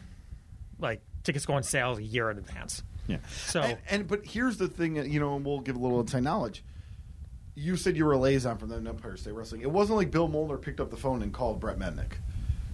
And he said, "Oh, you got to use these guys. These guys are the best company in this area." Yeah, Andy Andy went to bat for us on that because he knew like we get stuff done and we were able we were there we were there bright and early with that ring. I want to say uh 8 a.m. Like, yeah, we were there was- pretty early. I remember I got there, then I had to pick up a couple of guys and came back. It was Yeah. pretty early, and we we set up. Now we have a 16 foot ring. They have a. They normally use an 18 foot ring. Yeah, it it really doesn't matter. Like we have a 16 because our our main venues are usually smaller legions, so like it actually it does matter. We can fit more people in. The extra two feet does matter with the way guardrails set up. But either way, we set up the ring. They had their own. Uh, their own turnbuckle pads. That was fine. They didn't like. We had a light blue, whitish canvas. They didn't like that. They wanted. They demanded a black canvas. I think that was a little bit nitpicking on there. They had an 18 foot canvas. We had to make it work with a 16 foot ring, bunched up in the corner. It looked awful, but we made it work. Now, uh, for these shows, there's a very very tight window yes. doors open at 1 wrestling starts at 2 wrestling ends at 3.30 first band goes on at 4 this has been this has been the last three years it's how it's been where wrestling only has a 90 minute block and we have 30 minutes to haul ass and get out of there. The ring is set up in the pit.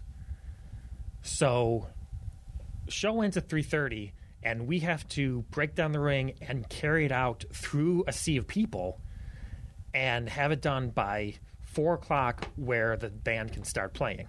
So there's no wiggle room for this. Like 3.30 show's over and a issue we had going into the show and at the show which is backed up by the way that they handled the Mania show was that their assumption was it's okay if we go over, we'll just pay, we'll pay extra, go over. And they were told, no, it doesn't work that way. We have seven bands, seven bands, and every time I die, and they're not going to delay every band because you have to get your wrestling storylines in. So the compromise was instead of starting at two, we started at one thirty. We gave them a little bit extra time. Still pushing it right up to three thirty. I think we went. I think they went a few minutes over, but it's a testament to us. We were able to get the ring out of there in time. But and, and just a could've- little touch on the Buffalo Riverworks area. If, uh, those of you who aren't from Buffalo, like it's a large. It's very cool. It's a large like concert area, but it's also they do roller derby there. They have, um, I mean, they, they, it's a regular restaurant that operates day by day. Like I mean, uh, I've done comedy there. They, just- they have out, they have skating rinks Skating rinks, outdoors, yep. and then And curling even, and- and even during summer, it's ro- it's basically roller rinks. Like it, it's an old. Grain. It's a great grain- venue for wrestling. Yeah, it's an old grain silo that they just turned into a performance area. Yeah, so it's a so a good venue, you know. Yeah. It is. Um, so let's kind of get into to the card here now. I, I I have to just be full honest, full disclosure. I had to leave early. I had a comedy show that day when I knew I wasn't booked as a ring announcer. I ended up. You know, I said I was available for bookings, and it actually happened. So uh, I ended up doing a stand-up comedy show today. But you got to see the full show, so you, you would have full report on that. Yeah, I and I spent most of it up in catering, which catering uh, was in the balcony. and it's fantastic. Oh yeah, oh, fucking amazing catering. It was up in the balcony overlooking the ring. So uh, and we had like our own little VIP area, so you could sit up there and watch the whole show. So yeah, uh, if you want to go through the card, I'll give my opinions on some things as we go through. All right, so we had a scramble match here. Uh, Ziggy Dice, uh, accompanied by Riley Madison, uh, defeated Daniel Garcia, Dick Justice, Kevin Bennett, Kevin Blackwood, and Puff. So a lot, a lot of local talents in this one uh, from that area, as well as uh, Dick Justice, who they started to really use as one of their guys, um, and then uh, Ziggy Dice, uh, which like the, the from this match was kind of not originally advertised. It was it, was- it was put together. Like I, I wonder if Ziggler did the same thing where he just flew and hoped for the best. um, but then you had Victor Benjamin uh, defeating Ace Austin. Uh, Three way where Connor Braxton defeated Lord Crew and Vinny Pacifico. Uh, there was a four way tag team match, which Team Pazuzu, that's Chris Dickinson and Pinky Sanchez, defeating Team Tremendous, uh, which is Bill Carr and Dan Barry, and then Ultra Violence Unlimited, Ricky Shane Page and Tyler Bateman, and then Cortez Castro and, and, Sam, and Sam Adonis. Um, so you see, like Sam Adonis uh, it- it gets involved with again here. It was supposed to originally be on the California show. Uh, Tyler Bateman's the guy I would imagine they would have used on that California show if it if it happened. Oh. unless he had another booking. Oh, Um, 100%. uh, and so I mean, a lot of fun tag teams for this one here. Uh, you had then you had Matt Justice and James Storm, uh, where Matt Justice defeated James Storm by DQ. Now we talked about the Chosen Son being Luchasaurus. They apparently were thinking about doing that again on this show. Uh, they did do a Chosen Son, but they couldn't. I don't know what the story was of why Luchasaurus couldn't make it or whatever it was. But also, PCO was originally supposed to be on this show, and he got signed by Ring of Honor. And Yeah. that that didn't happen. Yeah, we actually we had him booked for the ESW show the month earlier. Our huge, our annual Wrestle Bash show that we do, our biggest show of the year. We had PCO booked. Didn't announce him yet, but uh, yeah, he got signed by Ring of Honor right beforehand. I think I believe he took a European tour, which is lucrative and one show compared to like half dozen over in the UK and in Europe. Like we couldn't compete with that. But yeah, so he was pretty much done with all indies by by this point in time. Uh, you then had a six man tag team, no disqualification. G Raver, KTB, and Stockade defeating the main event and Demarcus Kane. Uh, Blackcraft women's title, Saraya Knight uh, with Harlow Hair and Viperous defeating Taya Valkyrie. Then you had the heavyweight title. So the new chosen son, um, Johnny Blackheart, defeated Killer Kross, who was the new chosen son from the preacher who was there by countout. And then the Blackcraft tag team title, which, because that crowd is there to see the butcher.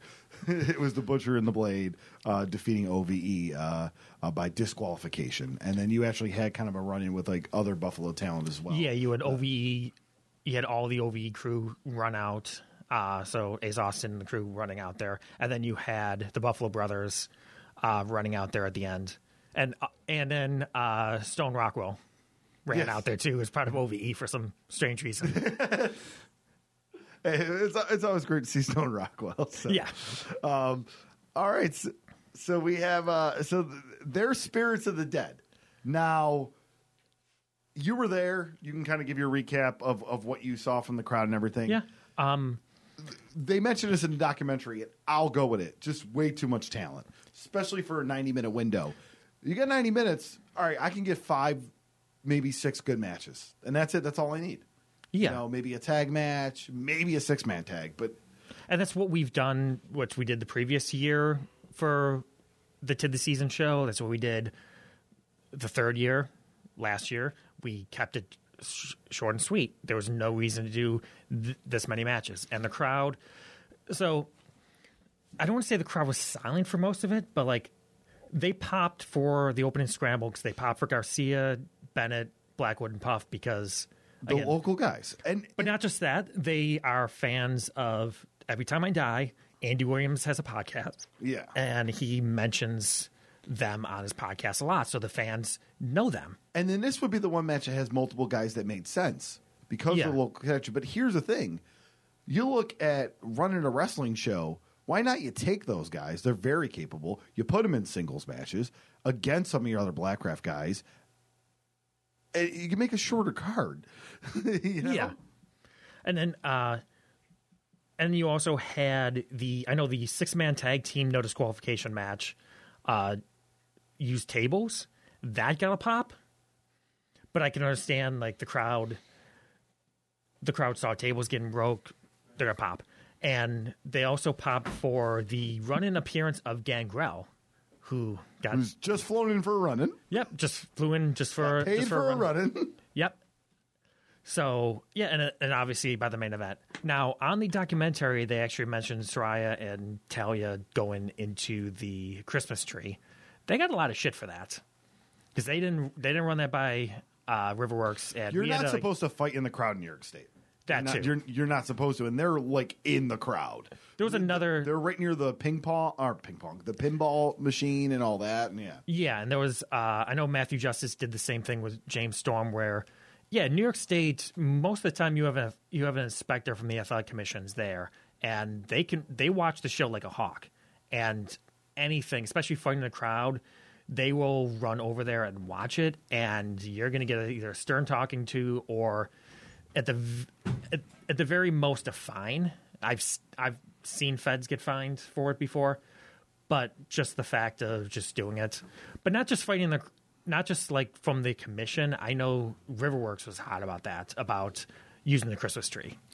and then also too, like you know, it was supposed to be two to three thirty, but didn't it get moved up so they had more time because Yeah, were- 1:30. when they told they couldn't go past three thirty. Yeah. yeah. Which also too now you have a crowd that's expecting wrestling at two, and you're just going to start at one thirty to make sure you get your stuff in.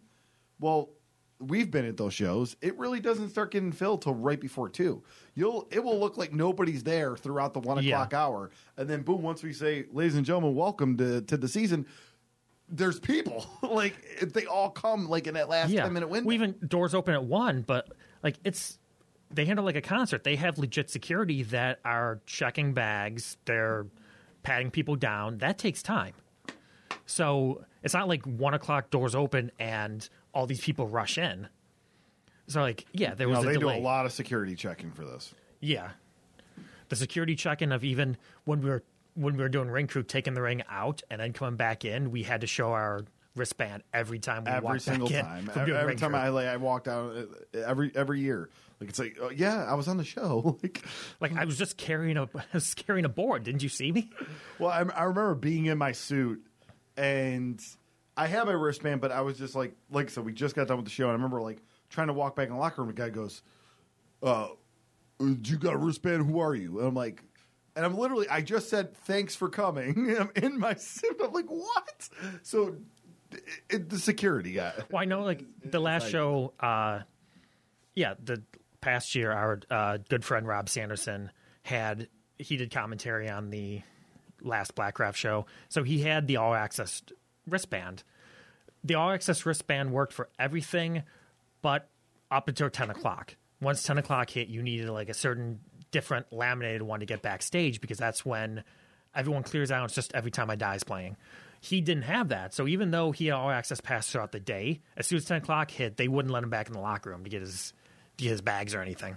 So they were very strict on that too. That's we like. Well, I think because I had the same security guy after a while, so I think he just knew I was there. But like, uh we didn't like because I remember like me and, and, and like Anthony Anthony uh, Gaines and Gavin Glass still going into the locker room. Like, Well, I'm sure there's certain ways you could probably still Yeah. sneak in, like just walk it.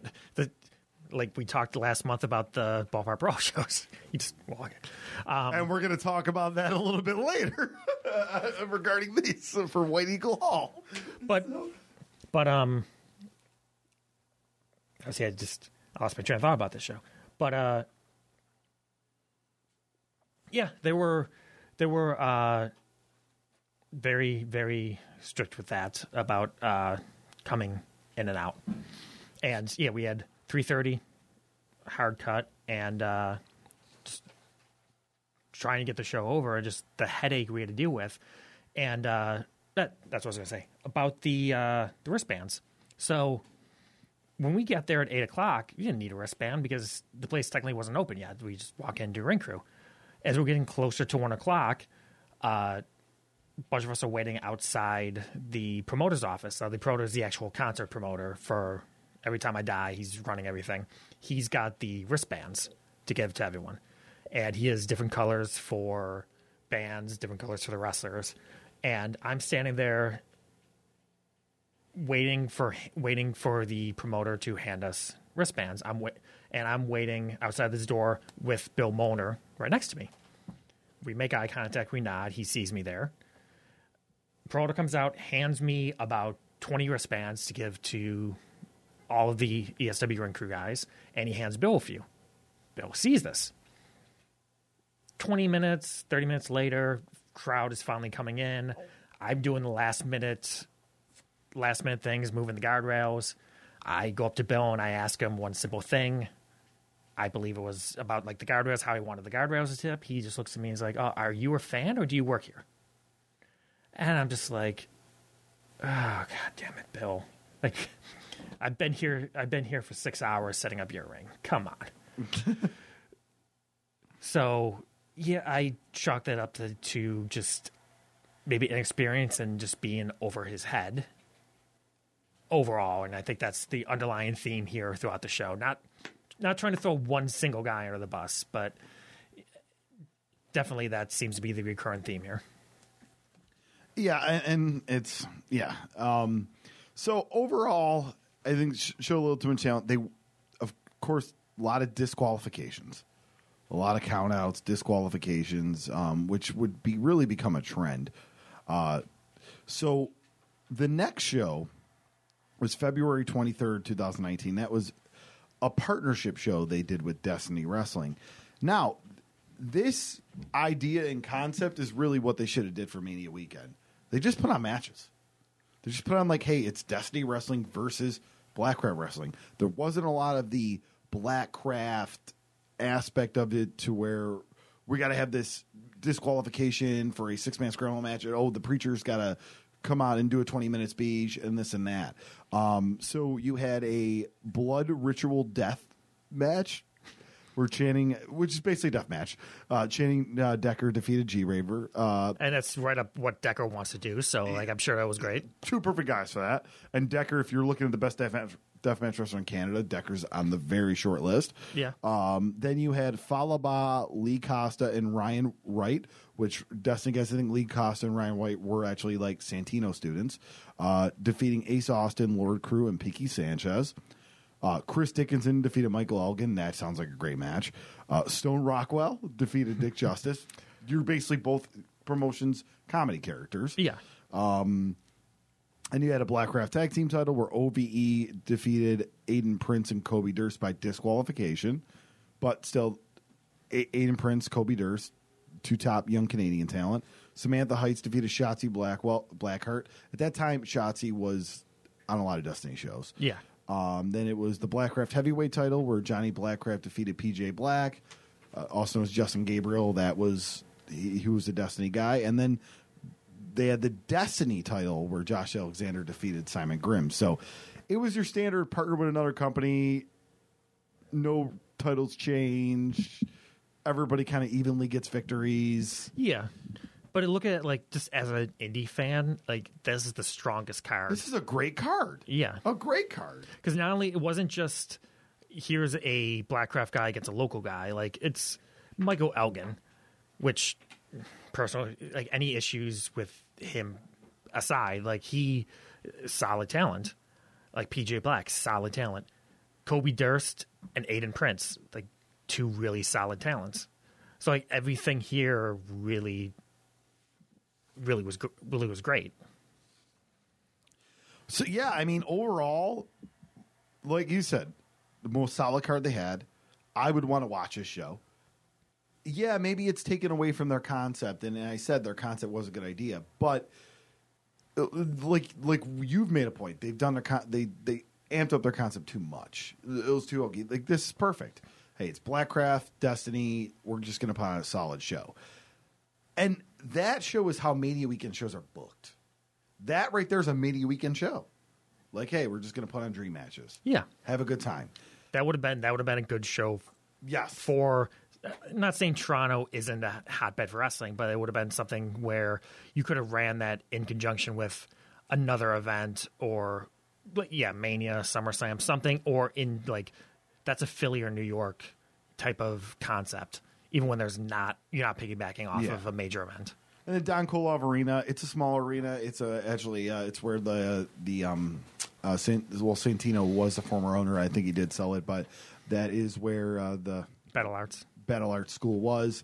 Um, but I mean, nice wrestling ambience, a wrestling arena. So, um, which honestly, they hit ev- they hit that in every venue but Anaheim, which never happened. So, uh, all right here. So really, it comes down to this now.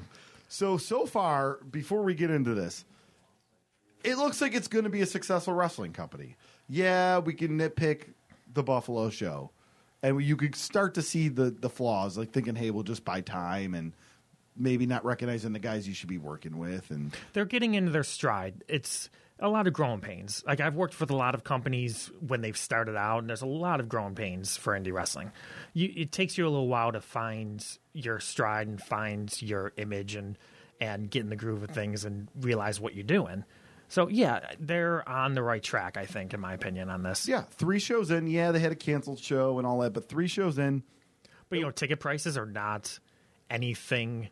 Like I think they made a mistake with Anaheim. I think they realized with ticket prices, and yeah, we we didn't mention Destiny is ticket prices were thirty dollars to hundred dollars. That's Canadian, but that's about it works out about about the same. Yeah, I mean, I I feel like hundred dollars though. I don't. That's definitely not a normal Destiny like for No a VIP price. No, definitely not. But like they were on, they were on FITE for that one. Oh yeah, and that was when FITE starts becoming a big deal. Yeah, and there were fifteen dollars, I believe, for that. So, yeah.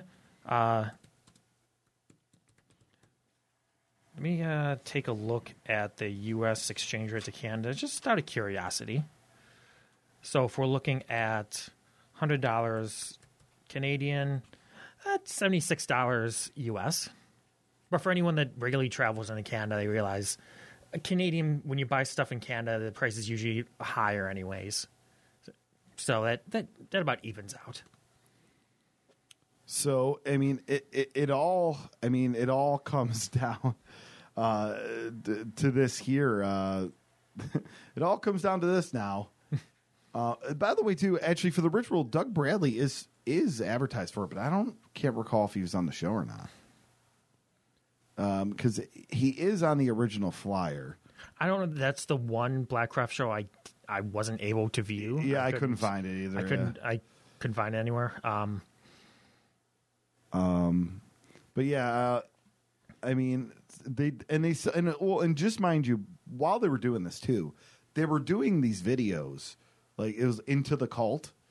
They were they were building storylines and everything on YouTube and all that, and but you weren't hearing a lot of promotion on those. They weren't pushing those. They really should have pushed those, you know, a, a lot more.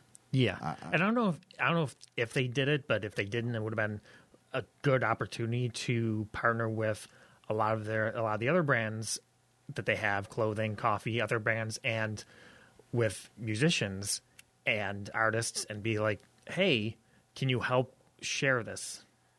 and get them to share the videos too and try to get some crossover on that.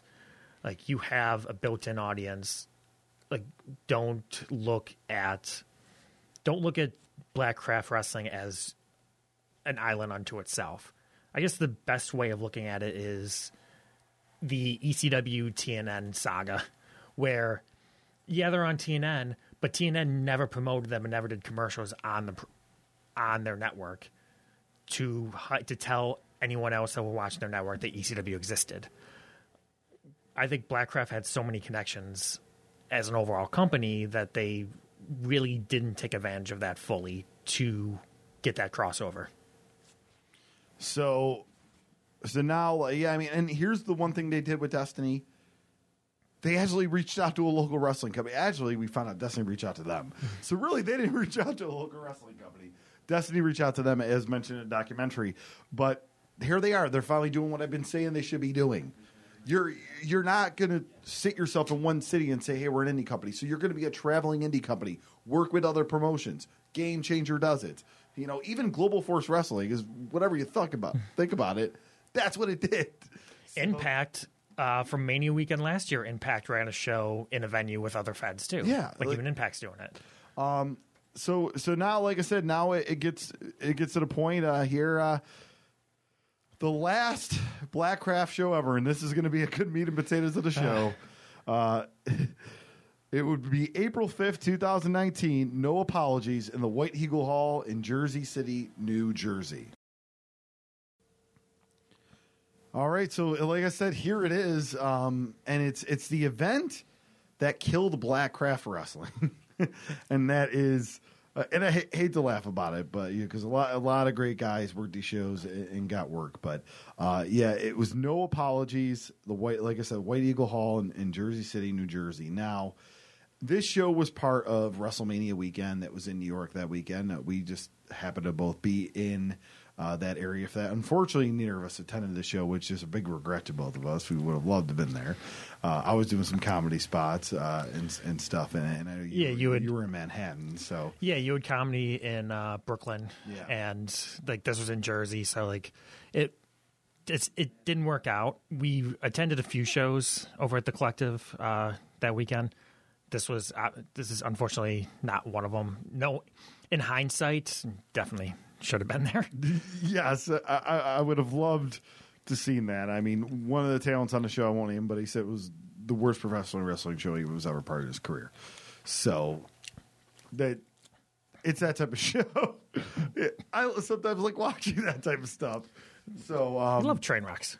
yeah, but it was part of the collective, and those of you who are, who are not too aware, um, so the collective, they usually run Mania weekend. They just did it in Indianapolis uh, this pat, a couple weeks ago, but they run WrestleMania weekend, and it's basically time slots for shows throughout the weekend. So starting usually at Thursday or Friday, and then there'll be different promotions, different showcase shows, whatever it may be. It's generally associated with Game Changer with IWTV, but they have open slots, and it, if you're an indie fed and they have an open slot, you could pay for that. You pay for a slot.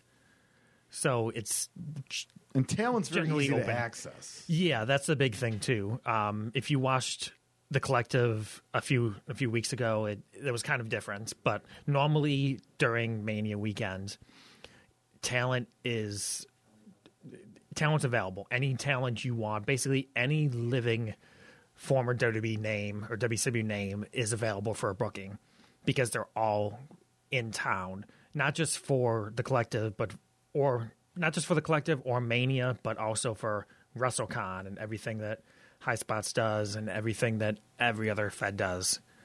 So it's a very it's just it's a collective, I guess would be the best word. I mean, yeah, yeah, very a very festive atmosphere. but that's what it is. Yeah, but it's a very festive atmosphere, especially uh, like we were backstage for a few of the shows there in the collective, and you just walk through and you you're just seeing random former WWE guys and some current WWE guys are just there hanging out backstage, visiting friends. It's a very uh, it was that type of atmosphere. Yeah, um, I think one of my favorite parts was accidentally running into fake Sting and him like him being very apologetic. I'm so sorry. I mean, it, my favorite story of that weekend of you running into people was you almost pushing down Jesse Jackson. All right, so I guess we should give context to the story. So um, Ash and I, uh, we worked a table at WrestleCon for Empire State Wrestling. Those both weekends, uh, and I think was this the Friday or Saturday? I can't remember what day. I don't was. re- It remember. been Saturday, but I remember very hungry, and I remember like I was gonna try to do Postmates and all that, but like, how do I get it delivered up into this? They're not gonna be able to allow it in. Like, it was just gonna be a disaster. So I was just waiting till it was four o'clock because I'm a vegan. If that, those of you don't know, so there wasn't a lot of food options for me. Well, actually, this was definitely Friday because Saturday, uh, uh, Colin Delaney and, and and his girlfriend Julia pointed out to me there was vegan options downstairs the whole time. I had no I mean, idea. you're in New- you're in Manhattan. There's vegan options, but there's not like you. It's not every street corner. You can't No. you can't find a food cart at the end, the street. there was nothing right outside the hotel. So Yeah. I was scoping and I found this taco place, and I knew as soon as Ash and I broke down for the day, and it had to be the Friday because we didn't have to pack up. So Yeah. I knew as soon as we were gonna go out there, out, out there, and I'm hitting this this vegan taco joint in Manhattan. I'm just going right to it, and we're we're running, and But you're power walking. I'm power walking, yeah, and I'm, I'm I'm just trying to find this place. I got a, a Google Maps in the walk, and I've never used walk on Google Maps before, but I'm like trying to find this place, and I almost like run in to the sky, and I look, and it's the Reverend Jesse Jackson coming out of a hotel with a security, and then I'm like, security force. And you stop like I grabbed your arm and stopped you like ten feet away from bumping into him because you they would have took you down. and I'm like, oh, I'm so sorry, and, I, I just kept walking on my day, but can you imagine a bald, ra- raving, like ranting man, like. And Bald man tackles Jesse Jackson on Manhattan Street. Yeah, no, that, that wouldn't that would have been too well. So if he's listening, which he is not, the Reverend Jesse Jackson. I'm sorry, I almost ran into you that day. Um, I was just very hungry. So, but yeah, so uh, so yeah, like I said, the collective, and now the shows were given traditionally about like three hours. Okay, but Yeah, overall, you'd have a show starting at like noon. You'd have one start at four, another one start at either seven or eight, and then a midnight show or 11, 8, 11 p.m. And that's like it. It varied from what we heard. Uh, there's a there was a hired out at a certain time with the venue, so a few shows. Now AIW ran. They initially had a midnight slot on Thursday night. They moved to 11 p.m. to give themselves extra time. And that's a smart, smart decision because John Thorne has been doing this for a long time. Knows okay, my vision is not going to be done by 3 a.m. with teardown and everything. Yeah, Because you pretty much got to be out. Everyone's got to be out of the building by 3 a.m. From what I gathered. Yeah, and from what we understand, what we heard at that at that time, that Blackcraft was offered that too, and was recommended to them.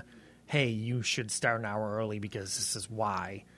And they didn't take them up on the offer. They wanted to start at midnight Because or eleven fifty nine. the preacher saying the midnight hour. That's Yeah. what they wanted. But now, as we're doing research, they were advertising this, and tickets. You could buy a ticket for. You can buy like a season pass for the collective and get all nine shows, or you could buy them individually. From what I saw uh, on, I think brown paper brown paper tickets, uh, they were asking thirty dollars to one hundred and fifty dollars. Which thirty dollars was the standard collective ticket. Yeah, but 150 for a Mania show when you have so many people spending money on everything else, like that's Very high there. priced. But also, And those front row seats were just white folding, so you didn't get like a cool collectible chair yeah, or anything like that. the thing with the collective though, you're like front rows. You're usually standing by ringside. It's traditional like game changer type atmosphere where you're standing at the ring, like game changer beyond. So. I, would I pay under fifty dollars to stand next to a ring? Eh. But either way, uh, from from this actual ticket website, it lists start the show 11:59 p.m. end 3:59 a.m. So they and I've seen that a, a few other sites too. So they had blocked out 4 hours and and they're telling fans we're going 4 hours. Now, I did a little bit more research into Jersey City. Uh I can't say that I've ever drank until closing time in the state of New, Jer- New Jersey, but No, we we got out, as soon as our shows were done, we got out right out yeah, of Jersey City. Well, I never went to a bar. I never went to a dive bar in Jersey, especially Jersey City. But from what I have been able to research, last call in Jersey City is 3 a.m. And I actually looked up Jersey City code enforcement, and for a nightclub, which I'm assuming White Eagle Hall would be listed under a nightclub. It listed like concert venues listed similar under yeah, I mean nightclubs. it'd be a concert venue, but yeah. Yeah. Uh, their permitted hours of operation is on Friday and Saturday is noon to 3 a.m. So by law, they have to be locking the doors at 3 a.m. So just remember to keep that in mind. That means everyone out, doors locked, and shut down. Now, uh, as we are going through this, so they are planning to go Friday night, Saturday morning. The show before them was GCW Joey Janela's Spring Break Show One, Part One, and on the documentary, uh, Saraya Knight was very adamant about her hatred for Game Changer and how they went over. Uh, if that's what she was told and she's going with that, that's I I'm not going to hold it against her. But they were on they were on FITE. They were live streaming. They started exactly at eight o'clock, which is their listed start time was eight p.m. Their card had eight matches. Uh, only match that went over 10 minutes was Marko Stunt against Joey Janela. Very managed card. Yeah. And this is, mind you, this isn't spring break with the clusterfuck. Yeah. This isn't like, hey, we're going to put 90 guys on a battle royal. Like, this is night one of two nights of it. This, we're just, hey, we're just going to put on matches. Yep. Regular matches. Marko Stunt against Joey went 15 minutes. Tony Deppen against Dustin Thomas went about five minutes. Jungle Boy against A Kid, uh, Australian Suicide, Jake Atlas, Shane Mercer, and Slim J went exactly 10 or 10 minutes, three seconds. Nick Gage went against Atani, nine minutes. Visible Man against Invisible Stan, seven minutes. Taka Michinoku against Orange Cassidy, a little over eight. Starman being played by Virgil went went against Ethan Page. That Three seconds. Three seconds. Yep. He, he stole Ethan Page's soul. Yep. and then the main event with a death match of Takeda against Jimmy Lloyd went eight minutes. And I looked at the video file of this, I do have the show. Uh, video file total time was two hours sixteen minutes. Now they started at eight, didn't have an intermission because that's the shows don't have intermissions. You just go straight through. So the show would have been over 10, 15, 10, 20. Yeah. So, if you follow the documentary that claims they couldn't get in, they couldn't get in, this show went over. No, that show went two hours, a few minutes over. Saraya made a claim too that they weren't allowed to get their talent back there too, and they weren't allowed to get like stuff at least ready to put out. they couldn't get into the venue, is what they claimed. You and I were there the next night to do a ref bump spot for night two of spring break. No security. I mean, I hate to like blow their spot, but there really wasn't any security. No, back we there. were- yeah. I mean, I mean, a couple guys recognized. Like Joey recognizes the day before, like at, at. So, Yeah, like, there's- I knew there's- we weren't gonna have any issues. There's but people on the show that knew us, but that was, but like you're an indie worker, you couldn't just walk back there. And the thing is, like, could just walk up, and there was a outside area that with a truck, like they could have put stuff in the truck. Yeah, Like, the locker room- stuff ready. Like the locker room White Eagle Hall was not really a spacious locker room. It was very, very tight, but the venue had an outdoor patio in the back, and that was used as that's a locker we room. got ready. Like That was used as a locker room. You had high uh, picket fences that blocked off and people hanging out there. So to say that you couldn't get talent in, you couldn't get people in there, is just a fallacy. Like you, there was plenty of space to get in there. Now, because you're talking about getting spring break the night after had way more talent, even with the two shows combined. yeah. like just because, like I said, the the clusterfuck had like ninety guys. in Yeah. it. Now, I, th- I think the major issue they had, and this is 100% on them, is when you're, as we as we mentioned, the collective is a bunch of shows and just all these random indie shows. They all use the same ring. They use the same sound you're- you're system. They use the right now. same cameras. Everything is uniform. You all you just use the same equipment, whether it's Smart Mark or IWTV or whoever equipment is. You just using the same equipment, and uh, Brendan Lombardo says in the documentary that they had to get their hard cam in there, they had to get their side cams, they had to get their cables in. Joey Janela responded on Twitter about uh, about them insisting on bringing their own production and own iPay per view streaming, even though uh, Joey and the crew said that it would be an issue. So No other company did this. yeah.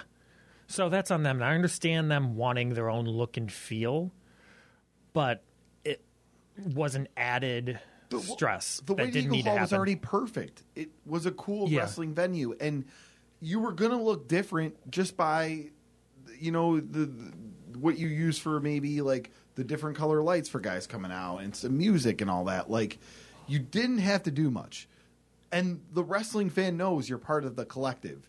They know you're not going to be able to put your whole set and everything and, and, and all that in such a short time period. And this goes to my point I've been hammering through the whole show. Their I'm sorry, their ignorance to not work with other wrestling companies. You're on a sh- a weekend called The Collective and you're not working with other wrestling companies. You're not taking the advice that John Thorne did and move your show up. You're not listening to Janela and Game Changer and Lauderdale saying just use the stuff.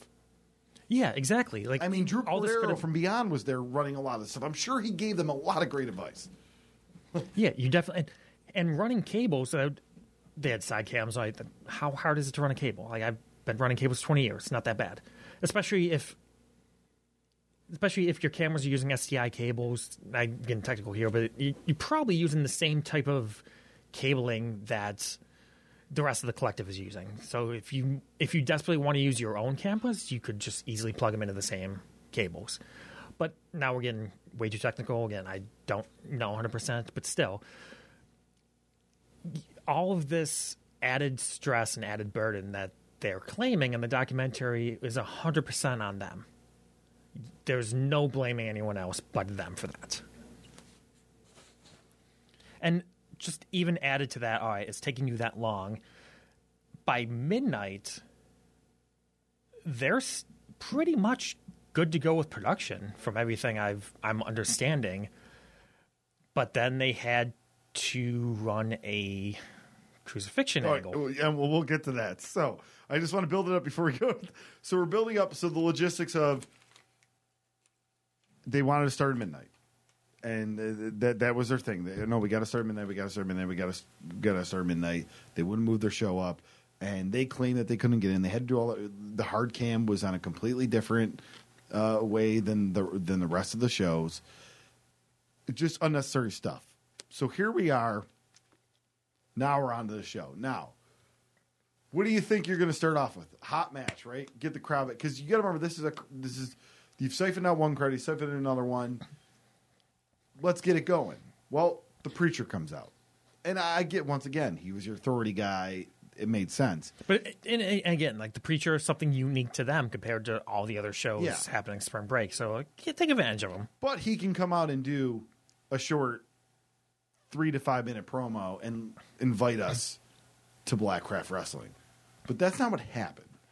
It was around 20 minutes, and including in that, as you just mentioned, was a crucifixion a- angle. So that guy that was doing the tattoo surgery video with PCO, he was a fan, and I use that in quotation marks. You guys can't see us visually.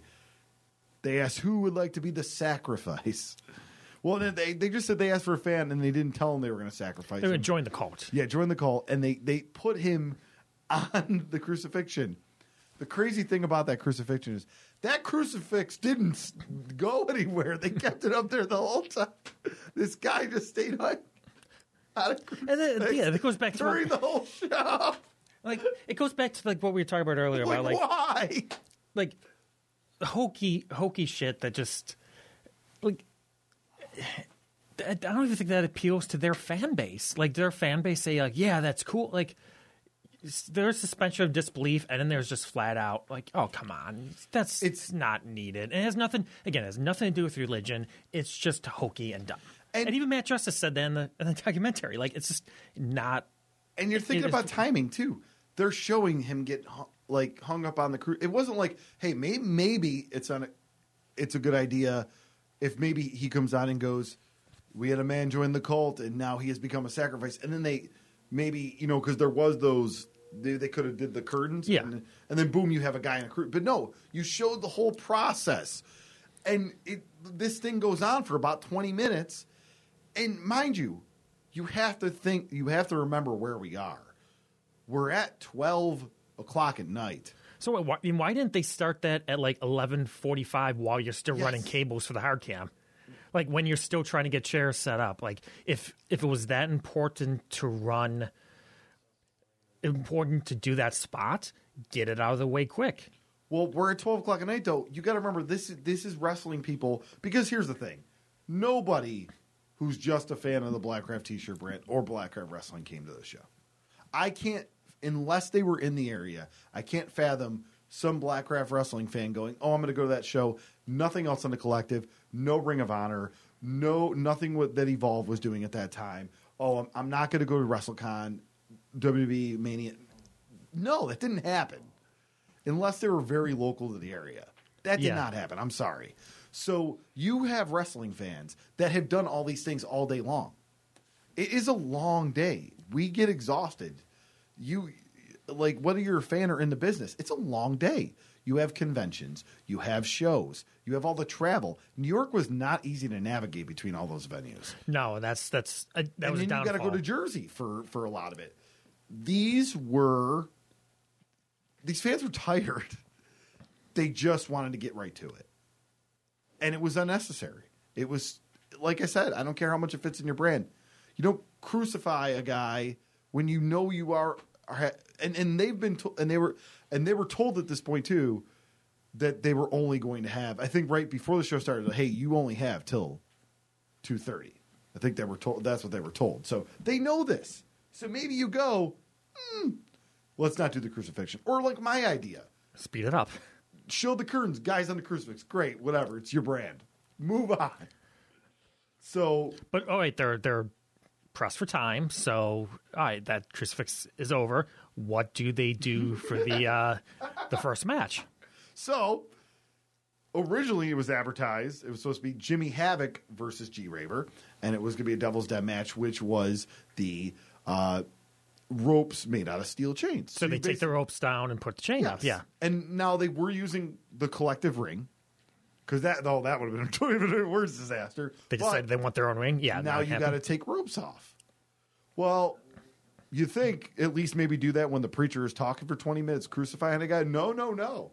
We had the crucifixion, and now we're going to have the first match, but let's change the ropes. and not just that. Like, so who was actually in the match? Because Jimmy Havoc, Jimmy Havoc had to pull out. He was Shlak, yeah. So You know, Shlak. So who to that crowd, game changer guy, very well known. Yeah. But the fact of you had this match you building up with G Raver and Jimmy Havoc, and one guy is out, and now you're pressed for time, wouldn't you just cut this match completely off the show? You didn't need to fill that slot. Or you just didn't have to do chain ropes either. That too. You didn't have to do chain rope. Like when you're pressed Because for it's time. not the original guy. So you could just do a regular, deep, like, street fight. yeah. Boom, there you go. I mean, the match went eight minutes, 43 seconds. It's almost nine minutes. And twice as long, three times as long, just to remove the ropes and put the ropes back on.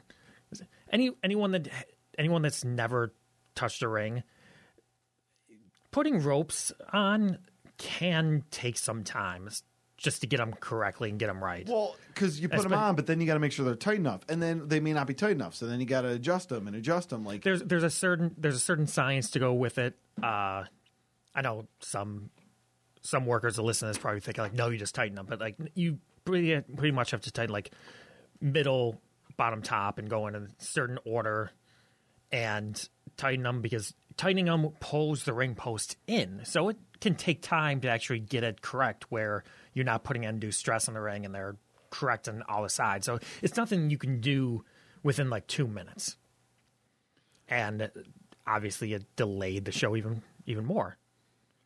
yeah, and um, we actually third suitor asked us a bunch of questions when we said we were going to dig into Blackcraft Wrestling.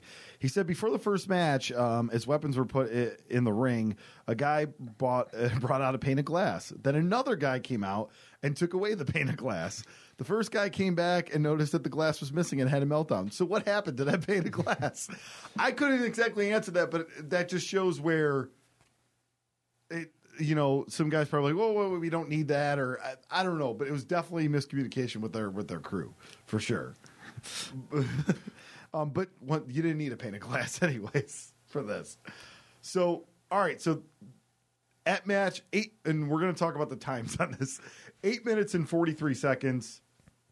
Now they got to take the ropes off. Here you go. So you're taking those ropes off, and you're putting your ropes back on. A necessary time. Now we have the Blackcraft Tag Team Title five way match. Uh, the main event, who uh, uh, Duke Davis and Gannon Jones. Then he defeated OVE, uh, the Crist brothers, La Familia de Tijuana, who was Bestia and uh, Damian Cece, uh, Butcher and the Blade, and then the Crown, which was Alexander James and Jern Simmons. Now, this match and third suitor again, he he want, he wrote a comment about this. He goes, "The tag team gauntlet it was originally announced as an elimination match, but it ended after the first fall.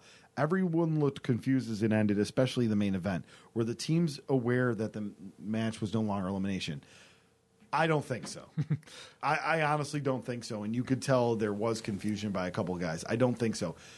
The referee looked kind of like it seemed like he was. I couldn't tell if he was wearing an earpiece or not, but it seemed like he was told like, "Hey, just one, just just one pinball." Well, what was the Which time that in that makes match?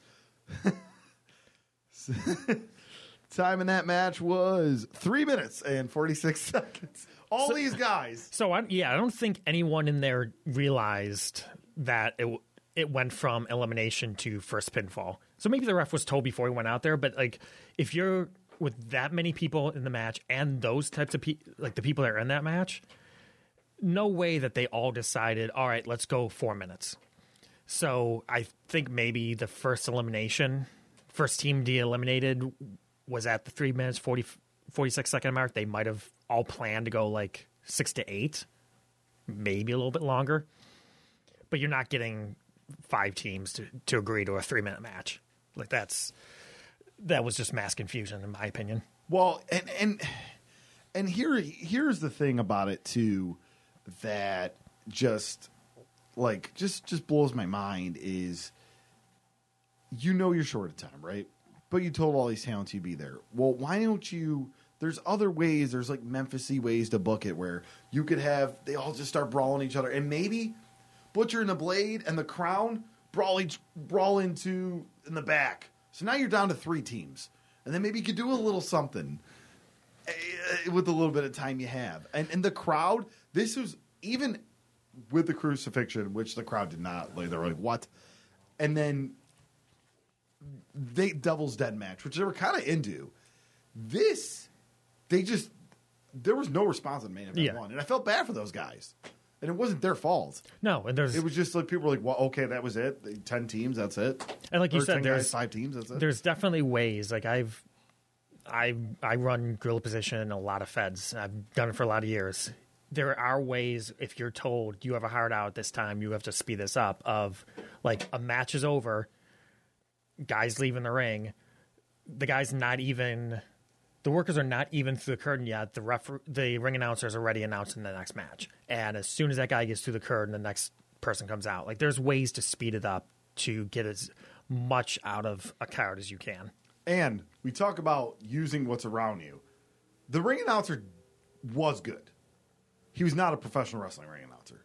I didn't recognize him, didn't know who he was. He did a very he had a very MMA sound. Great, but you you're in a building. Now Larry Legend did play by play, so that makes sense. But you have Larry Legend, Paladino's been there all weekend long. Righteous Jesse is there.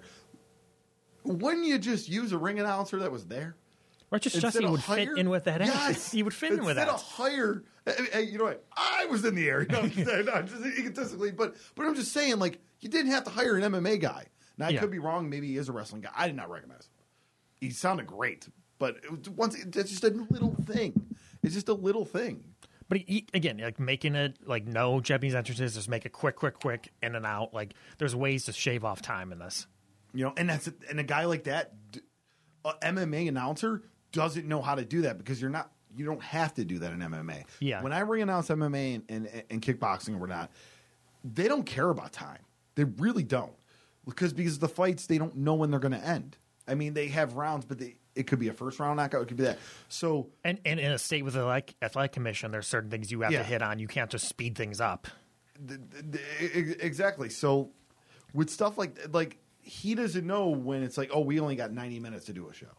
Like that's not something, or uh, you know, for them they only had you know they had to basically get it done in two and a half hours. That's not. If he never did wrestling for, that's not something he would think to do. Yeah. Like okay, maybe I should cut these short, this and that. You know. Someone is obviously not filling him in.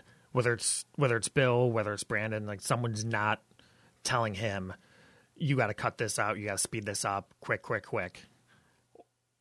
So then we had Matt Justice defeating uh, Gangrel. That was seven minutes and 49 seconds. Justice mentioned on the documentary that they just didn't have enough time to really tell the story they wanted to. Yeah. And if you guys ha aren't familiar with Gangrel in this era, he can go and he will have great long matches. Not just this era, even today. like Well, Gangrel's. I, well, I mean, but yeah, 2000, yeah, today, Yeah. yeah.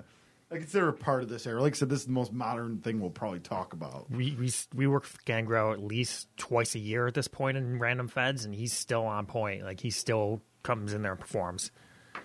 He's been working 35 years. He's still he still puts on performance. So they're given seven minutes forty nine seconds. There's a match. Now we have the essence, Harlow Hair and Viperous against Kimberly and Machiko San. Now, watching this show, you have to remember this is this is where my storyline thing comes into. It starts with the crucifixion, but really this too. It just had matches. So apparently Laney Luck was supposed to be the partner of Machiko San. She couldn't make it. They announced her as a partner.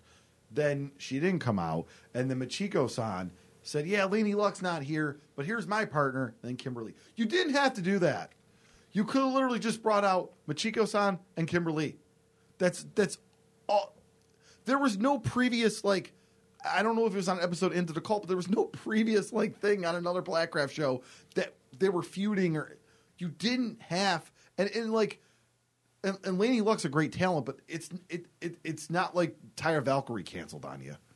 You know what I mean? Like And did uh Matiko, did she come in just for this Romania weekend? I don't remember I if she think so. I don't know if she did much after. Like, I'm, other I'm. I'm not She may- advocating she maybe maybe did Shimmer. I don't know. I'm not advocating like deep booking talent uh, once you've made a commitment, but like that's definitely a match that could have been scrapped or not for nothing. Like so, the essence, the essence is with Sor- Saraya.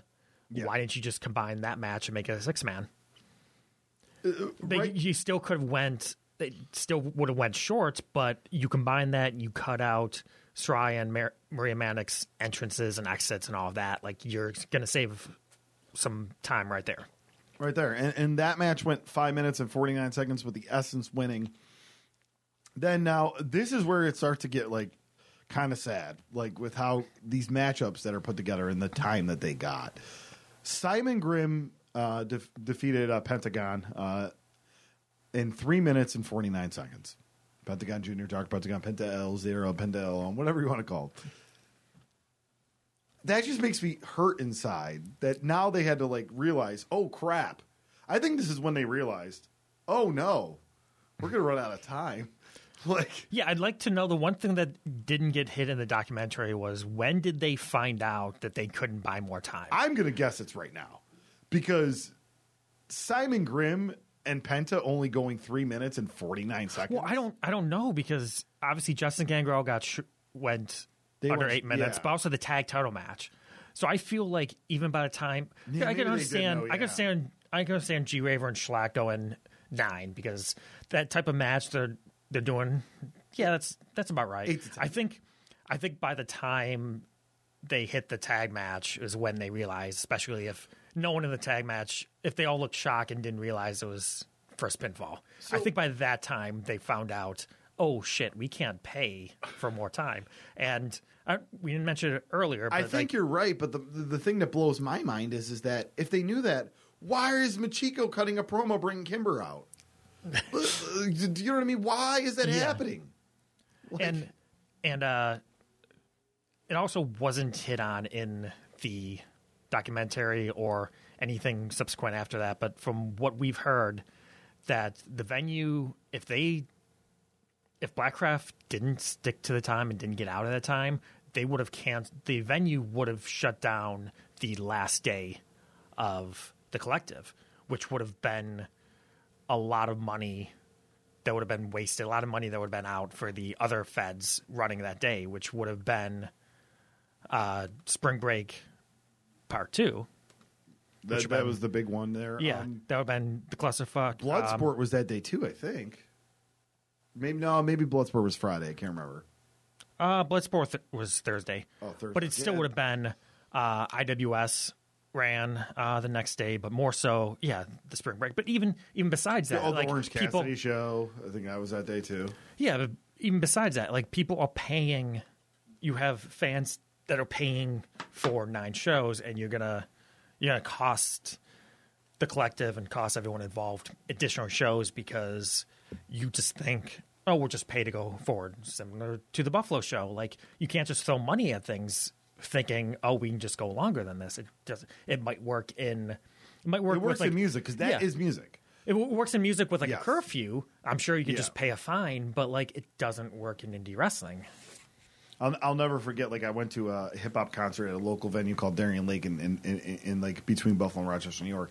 And this is a long time ago, 2005. I, I saw 50 Cent, and but he, it was a long uh, day because he had there was like 11, 12 acts like throughout the the show, and he even said he goes, "I'm gonna have to pay this, blah blah blah, but I'm gonna keep going for you guys." That's his music.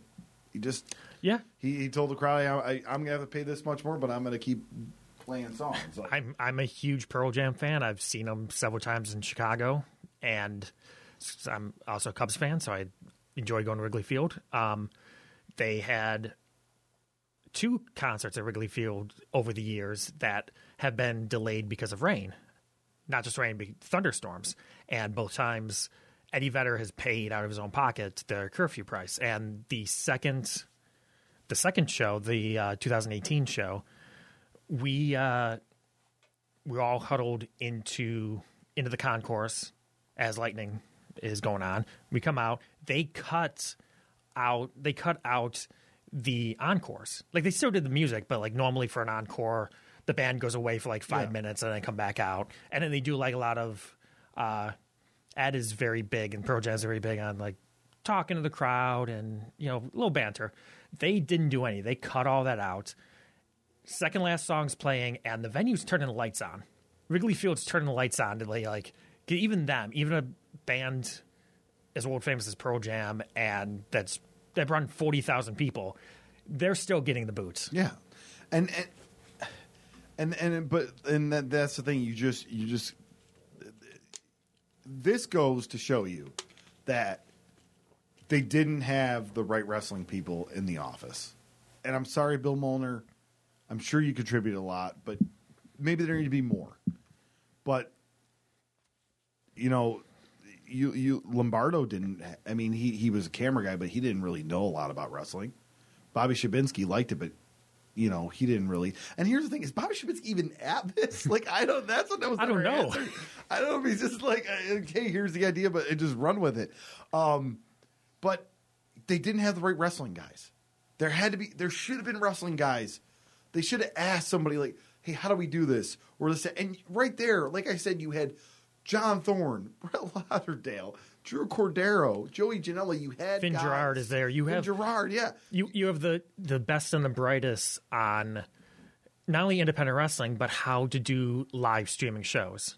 Yeah. Like they're all there, and th- there was no excuse for this to happen. No, like, hey, what do we do to make this work? That's all I had to ask.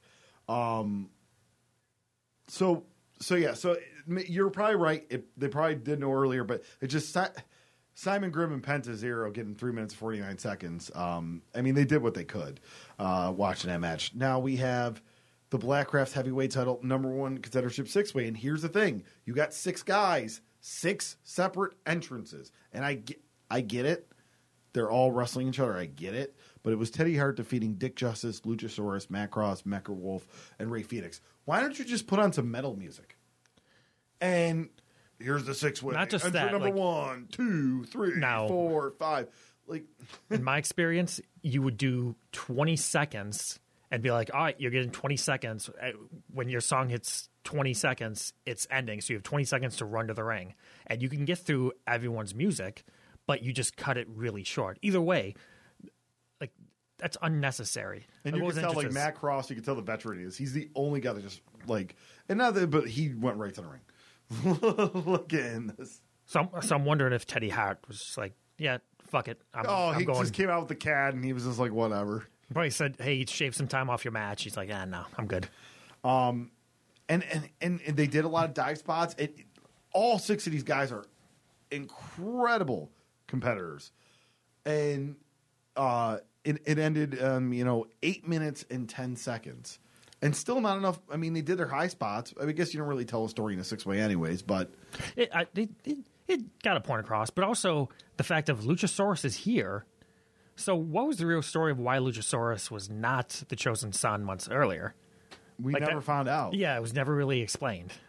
Then we had a uh, no disqualification match. Now, this was the only match in real time, as it should have gone. And I think they even mentioned in the documentary that they weren't going to tell Masato Tanaka, hey, man, you got to go six to eight. Yeah. But it was Masato, uh, Masato Tanaka defeating Chris Dickinson with 15 minutes and 45 And obviously, they were pushing And I love Dickinson. this match. This was Yeah. the, the best match on the card by leagues, like you know, far ahead. So, um, but yeah, they they went time. But like I said, for them to have the match, they had to have that time. But they were the only ones that were given the true time for like. I well, let's say Sh- Sh- Shlak and G Raver had the right appropriate time too. Yeah, I think I think that's probably uh, right on time for them. But now at this point, we're at two little, right around two o'clock in the morning, and we still got a lot, a lot of matches. So we're right around two o'clock. So now we have the Blackcraft Women's Thunder. Now this is where they're like, oh crap! This is probably when the venue's telling them you have to get out of here soon. Yeah, because I would You assume have to beforehand it's beforehand it's maybe it's smart market passive. IWTV. It's like, yeah. hey, remember two thirty. Now it's probably like no. So then, because now you start seeing the match times really dwindle. Uh, the Blackcraft uh, women's title, uh, Saraya Knight defeated Maria Matt by count. And the way they did this, it, it was 26 seconds or 25 seconds. But the way they did this was they brawled on the outside for like three to four minutes, and then her the essence jumped Maria Manic and she got in there and it was a count out. It, it just unnecessary. Like you said, maybe make do a six a six person tag, or maybe they actually like brawl and then never come back, and then there's no. Ma- I don't know. Yeah. But like it was just I understand like you you flew Saraya in just for the show because I don't think she worked anything else that the whole weekend. No. So you flew her in just for this. So you obviously want to get your money's worth, but at the same time, like there could have been you could have figured out something better than that. Uh, it's it, it's just astonishing that like 25 seconds. Now we got the heavyweight title. Johnny Blackcraft, John Morrison defeating David Starr in 11 seconds. And now watching this show, the crowd they're getting tense. They're getting tense. They're getting annoyed. But they're still like have this hope. Even if the women's match, they're like okay, they I feel like the crowd is looking at the time too and realizing like, all right, what's going on here? Like, there's a they brawled outside. It is what it is. Women's match. The women's match should have went longer, but whatever. They're like, they probably have like mixed feelings right now. They're probably still trying to give Black a chance. Now they do. They come out here. They got the intros. They're doing Japan in ring entrances, and I understand David Starr had an entrance that had needed the full pop and circumstance. Maybe you just don't do it for that show. Maybe you tell David Starr. maybe David Starr should have said, hey, let's cut this so we can have longer in the match. Yeah, but they did not, and the match went eleven seconds, and it was Morrison just kind of basically did like a roll up. That's where the crowd. it was over. They, they were done. Yeah. What was the chant they were chanting? I I, I totally forgot what they were. ch- uh, like it was like, I, like and, and when you look at these other shows there's like all right blackcraft is doing something. They're they're running they're running shows in pittsburgh. They're running shows outside of toronto. Like they're building their own fan base. And then here you have a show that's in the heart of in mania weekend in the heart of where everything is every wrestling fan is centered on there. So you have all these eyes on you and you do an 11 second main event. Now, now, obviously, time constraints, but like, manage your time better. God damn it! and, and like I said, the, and then of course, oh, here's the here's the preacher, and he's talking down on Johnny Blackcraft, and I'm like, this is unnecessary. like, why is this happening? And then comes out Matt Justice, and they have, a, and he says he wants a shot at the Blackcraft title right now. Oh, oh! By the way, David Starr jumped Johnny Blackcraft after the sh- the match too. So there was a beatdown, then the preacher, and then Matt Justice, when he's told no by the preacher, Preacher says, "Over my dead body." Matt Justice slits the throat of the preacher, Doug Bradley. It and now, mind you, there's no barricades, there's no separate entrance. Like they're doing this like less than a foot away from crowds in just little white folding chairs. They're doing this, and then all this fake blood is splattering over I'd be fans. pissed. Like, But you you who knows watch if that gets out of your clothes? And these could have been like forty dollars T-shirts they bought this weekend. Yeah, Uh, but you you watch that, and the fans in the crowd, the fans are like on the stage next to Matt Justice and the preacher. None of them are scared. Like they're all like some of them are laughing. Like it definitely didn't get the point across. This again, this is the the hokey shit of just are you gonna make people believe that you're actually killing a guy? it's, it's like, but but like like from what I from what I understand, I don't remember if it was in the documentary, but like they spent the money on all that prosthetic, So they had to do it. They They- had to do it, yeah. Yeah. So you had to get it, but there's obviously, again, other ways they could do that. They don't have to do it in right there. They could have done it like, I mean, it was hard space wise, but they could have did it outside the ring or even in the ring. Like you know, even though it, it still would have been better in doing it on the fans there. And then at the, the point, the fans just break out of laughter. They're like, "This is ridiculous." Yeah, Like I think the fans realize, as much as a waste of money th- this was, uh, they were probably at the. And I, I wish I could remember the chant because it was something about money, but it was such a waste of money. It was. They probably realized at this point. All right, well, we're we're clearly seeing one of the worst independent wrestling shows of all time, so let's just enjoy it. And then Matt Justice comes in, and he defeats an already, you know, basically beaten down uh, Johnny Blackcraft. Uh, and that match lasts nine seconds. Title change, and Matt Justice is your last champion. And he he, So- me- he mentioned in a documentary. He's got the title in the back, and then Johnny Black Morrison's like, "You want the bag?" He goes, "What are you talking about?" And it was this very, very nice duffel bag, Yeah. for the title. So, like, I to save on time, you should just combine those and just did a three way match and maybe gave them twenty seconds. And you could have did the Justice The justice thing could have been thing beforehand. earlier after me in the match. Yeah. You could have definitely, definitely made that work in there. Just I mean, the preacher could have because they were doing where Gangrel was sent by the preacher, so they could have did a thing where like preacher was like out there managing Gangrel, and then you know Matt Justice was done with his, and maybe slit his throat on the side apron there, and then Gangrel probably just goes spits out, misses it, boom, Justice gets him. Like there you go, there's a finish. Yeah, you, could- you, you accomplished your your sl- throat slit and this and that. So now Matt Justice says later on you know, you could have Star and, and Blackcraft in the ring, and Justice comes out and is like, "I killed the preacher. I'm to get taking my title and then go in there." Boom. Yeah, there, there's there's a million different ways they could have did it. Now, one thing I always wondered, uh, they claim they had a four show arc and they hit the arc, but if they had a future plan, like you killed off the preacher, you took the belt off of Johnny Blackcraft. Blackcraft's not cheap. Like Morrison's not a cheap guy. Preacher, uh, who knows what you're paying him, but he probably he's not a twenty dollar guy. No. He's not a twenty dollar indie guy. So, like, w- were you planning on still using like resurrecting the preacher for a future show, continuing to use Morrison, or was it like you were you killing off those characters to save money? Like that's the big question. I, I I think, and we'll talk about it after this last match of why they didn't come back, but I think they didn't have a plan. But we'll we'll, we'll talk about it.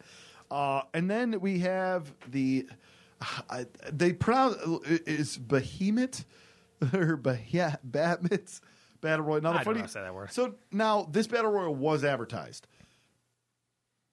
So at least got all the matches they advertised. Yes, but it got to the point where like they noticed that oh, it's not oh, it's not two thirty yet. we could squeeze another. ma- I'm like nobody. we've got six minutes. We, Let's- we got all these guys here, so they throw out the battle royal. like like what we talked about last month with uh with ballpark brawls and going through like what was announced and what actually happened and the amazing stories there and you look at blackcraft at least like blackcraft announced stuff and it happened Jimmy Havoc was the only cancellation. yeah Oh, and, and Laney Luck, but they replaced him. Yeah. So like I at least give him credit for that for running somewhat big shows and not really having card changes like something like the Ballpark Brawl did- did. But still, like yeah, it's still five minutes. That's way too much for a battle royal. I've seen battle royals go go ninety seconds or two minutes. Could have been a lot shorter than that. Yeah, and, and well, let's talk about the battle royal there. I mean, Ziggy Dice with Riley Madison defeated Anthony Green, Eric Cannon, Atticus Cogar, Ben Carter. Some of these names can out to be big stars. Casanova Valentine, uh, Conan Lycan, Connor Braxton, Corey, Corey Futuristic, Dale Patricks, Dave Dutra, Derek Direction, Gory, uh, John Wayne uh, Murdoch, Just Incredible, Kit Osborne, KTB, Lady Frost, Lord Crew, Mance Warner, Matt Light, Pinky Sanchez, Rory Gulak, Royce Isaacs, Sledge, Stockade, Swaggle, and Victor Benjamin. And he's actually not listed here. Danhausen was in it too. He was in it. Yeah, he was in it too, but he's not listed Cage Match. So you and I could have jumped in there too. yeah, yeah, yeah. Like Yeah. because Danhausen was in there because that's what him and Derek Direction were still doing the production thing, and he's in there with him. So yeah, I mean, that's a lot of great talents. And you, I mean, you could tell Royce Isaacs like he stayed to the end. He's like, I, man, I came from Denver. I'm not like, like but And the fact that Swoggle was in there too, like why? and just incredible. And the, the and it seemed like Larry Legend and Kevin Gill had no idea Just Incredible was supposed to be in it the way they were announcing it. And they're, what is Just Incredible doing here? I mean, I'm all about the random, the random cameos by guys. Like the clusterfuck is always great every year because you're in oh, random, random people. I'm like, I love unannounced talent and indie shows because I think it's it's a good shock, it's a good surprise, a good treat for the fans. So like, I'm all for just incredible randomly being here, Swoggle randomly being in here, Royce Isaacs randomly being in here, like, but you only had five minutes. Yeah. I mean, and then and my we have to we be remiss to mention that while this is happening, the lights, the venue starts like flickering the lights, like, why are you having this match? Get out of here! Get, and then they just turn the lights on when Ziggy Dice wins it. It's like a, it's, It was so like you're at a bar The and it's passive like- aggressive was so good. It's like you're at a bar and it's last call and they got to turn the lights on to tell you hey, get out. It's like we're at Pineapple Jacks. But yeah, so I mean, no apologies.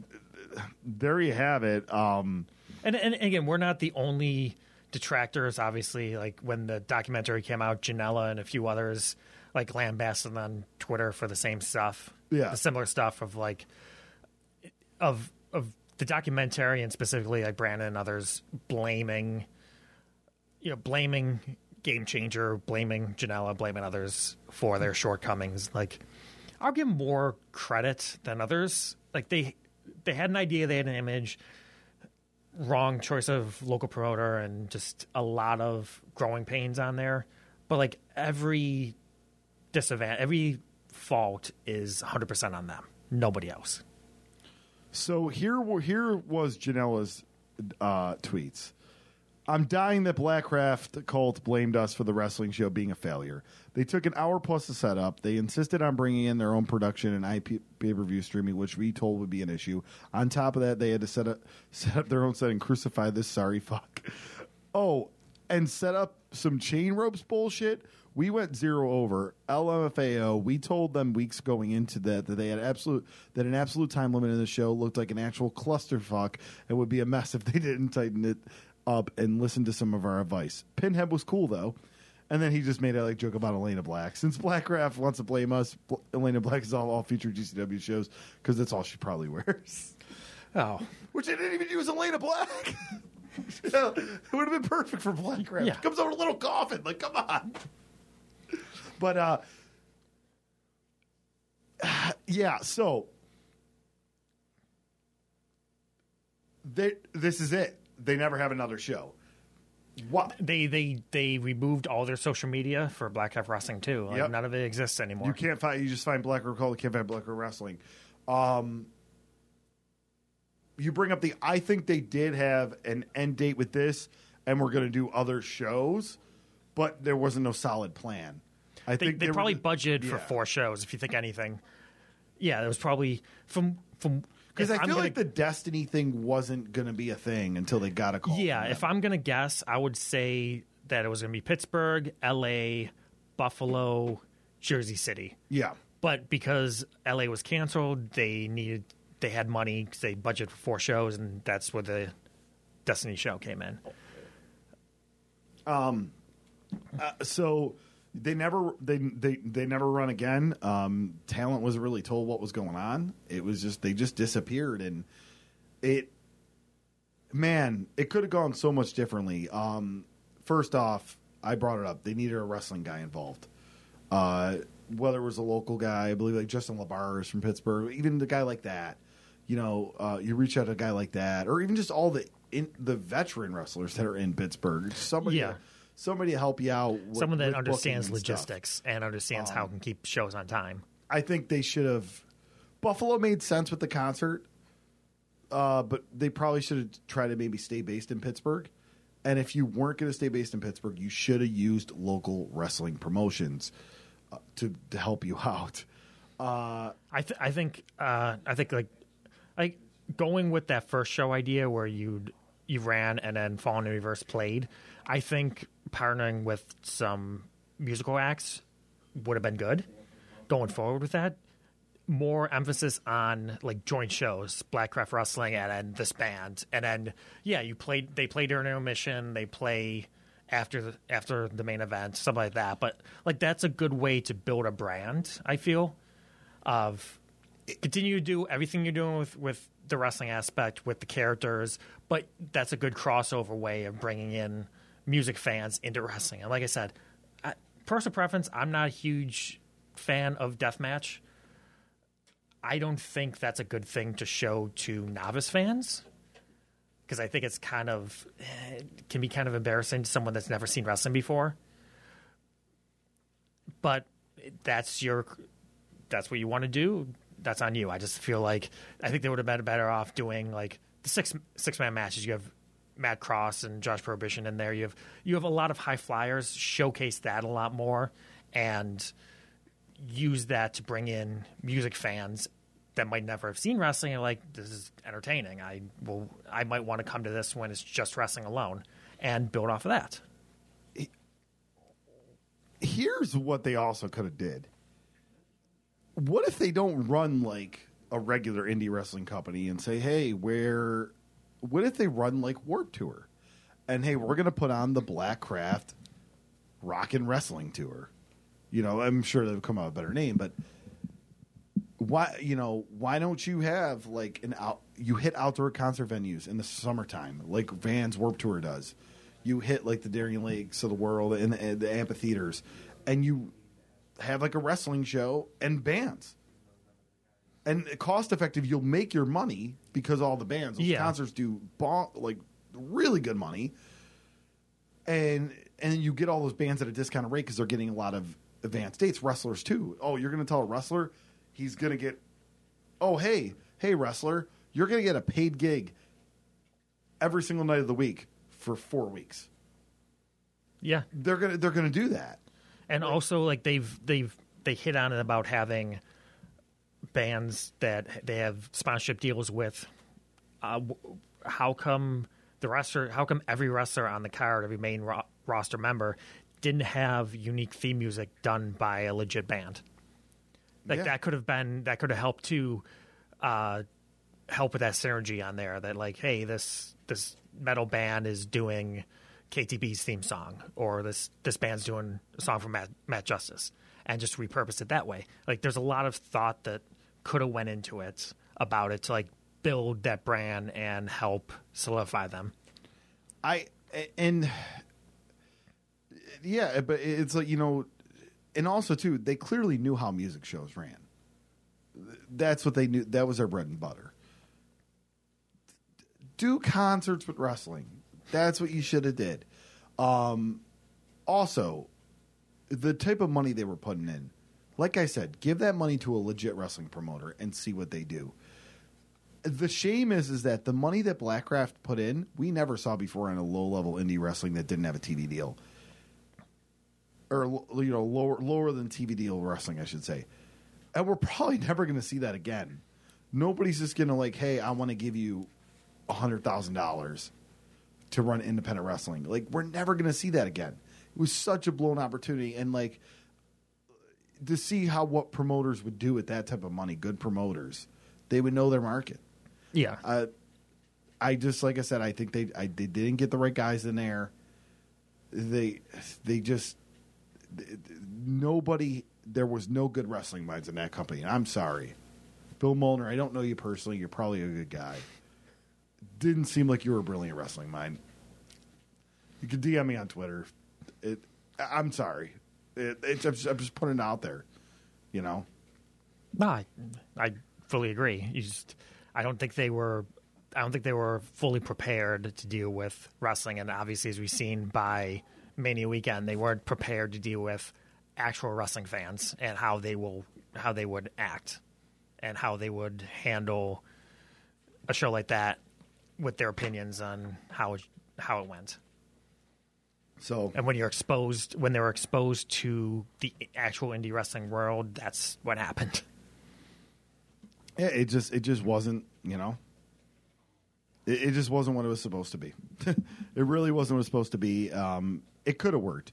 It had nothing to do with with what what was said by Lombardo. No, no. It didn't matter. Some wrestling fans are religious. It didn't matter that you're a satanic wrestling company. That had absolutely nothing to do with it. It was you overbooked shows. You unnecessarily booked spe- horror effects, special effects that had no point to be on the show, and you didn't know how to manage and run a wrestling show. Like I said, and like I said, I'm sorry for the comments I made about Bill Molnar, but it's just he never had that type of he never had that type of budget. He never had, like, hey, do like VOW was never going to be on the collective. He never had that type of thing. You didn't have anybody with experience like that. So, oh. well, with, with that being said, any final comments on Blackcraft Wrestling? Uh, no, nothing that uh, we didn't already hit on. Um, like I said, it's a shame that they couldn't figure out a way to make it work and at least like partner with bands and do do shows. Like obviously now with COVID, it's impossible, but obviously like partner and do like summertime shows and partner with bands and do stuff like eh, there. There still could have been a market for it, obviously, but I think any goodwill they would have had towards wrestling fans just went up in smoke because of because of the last show. It just it, it it's a shame. It, it could have it, it could have been and should have been much better than what it was, um, and uh, unfortunately didn't happen. You know, it, it it is what it is at this point. But as as we digress and move on, we did want to bring that to you. Uh, you know, with, with it being Halloween and all that, and it's such a fascinating story, especially that last show. Such a fascinating show. Uh, but now, as we move on here, um, this episode will drop right before Halloween. Uh, so you guys will hopefully be listening to this right before Halloween and get you in the mood. And then uh, uh, our show, it should probably dropping the last week of November. Um, we've kind of hit that a little bit. So uh, you want to talk about Carney promoters? We're gonna we are gonna get into the nitty gritty of Dale Gagner and his AWA, also known as Dale Gagne. Oh, so it is going to be a very, very interesting episode. If you want to know how sleazy wrestling promoters can be, this is going to be the episode for you. So until then, I'm Chris Gullo. That is Jonathan Ash. Remember all our social media uh, RTI Pod, Rediscovering the Indies on Instagram and Facebook. Check us out, follow us, and make sure you listen to us. We're on Spotify. Uh, we're, we're, we're on Apple Music. follow us on Twitter. We need the clout. Yes, we, we want those Twitter follows. Well, until then, uh, and hey, if you guys want us to cover something, let us know. We're, we're if it's as long as if it's independent wrestling. So basically, it was not on national television. We'll cover it. So, all right. Until then, guys, uh, thank you and keep supporting independent wrestling.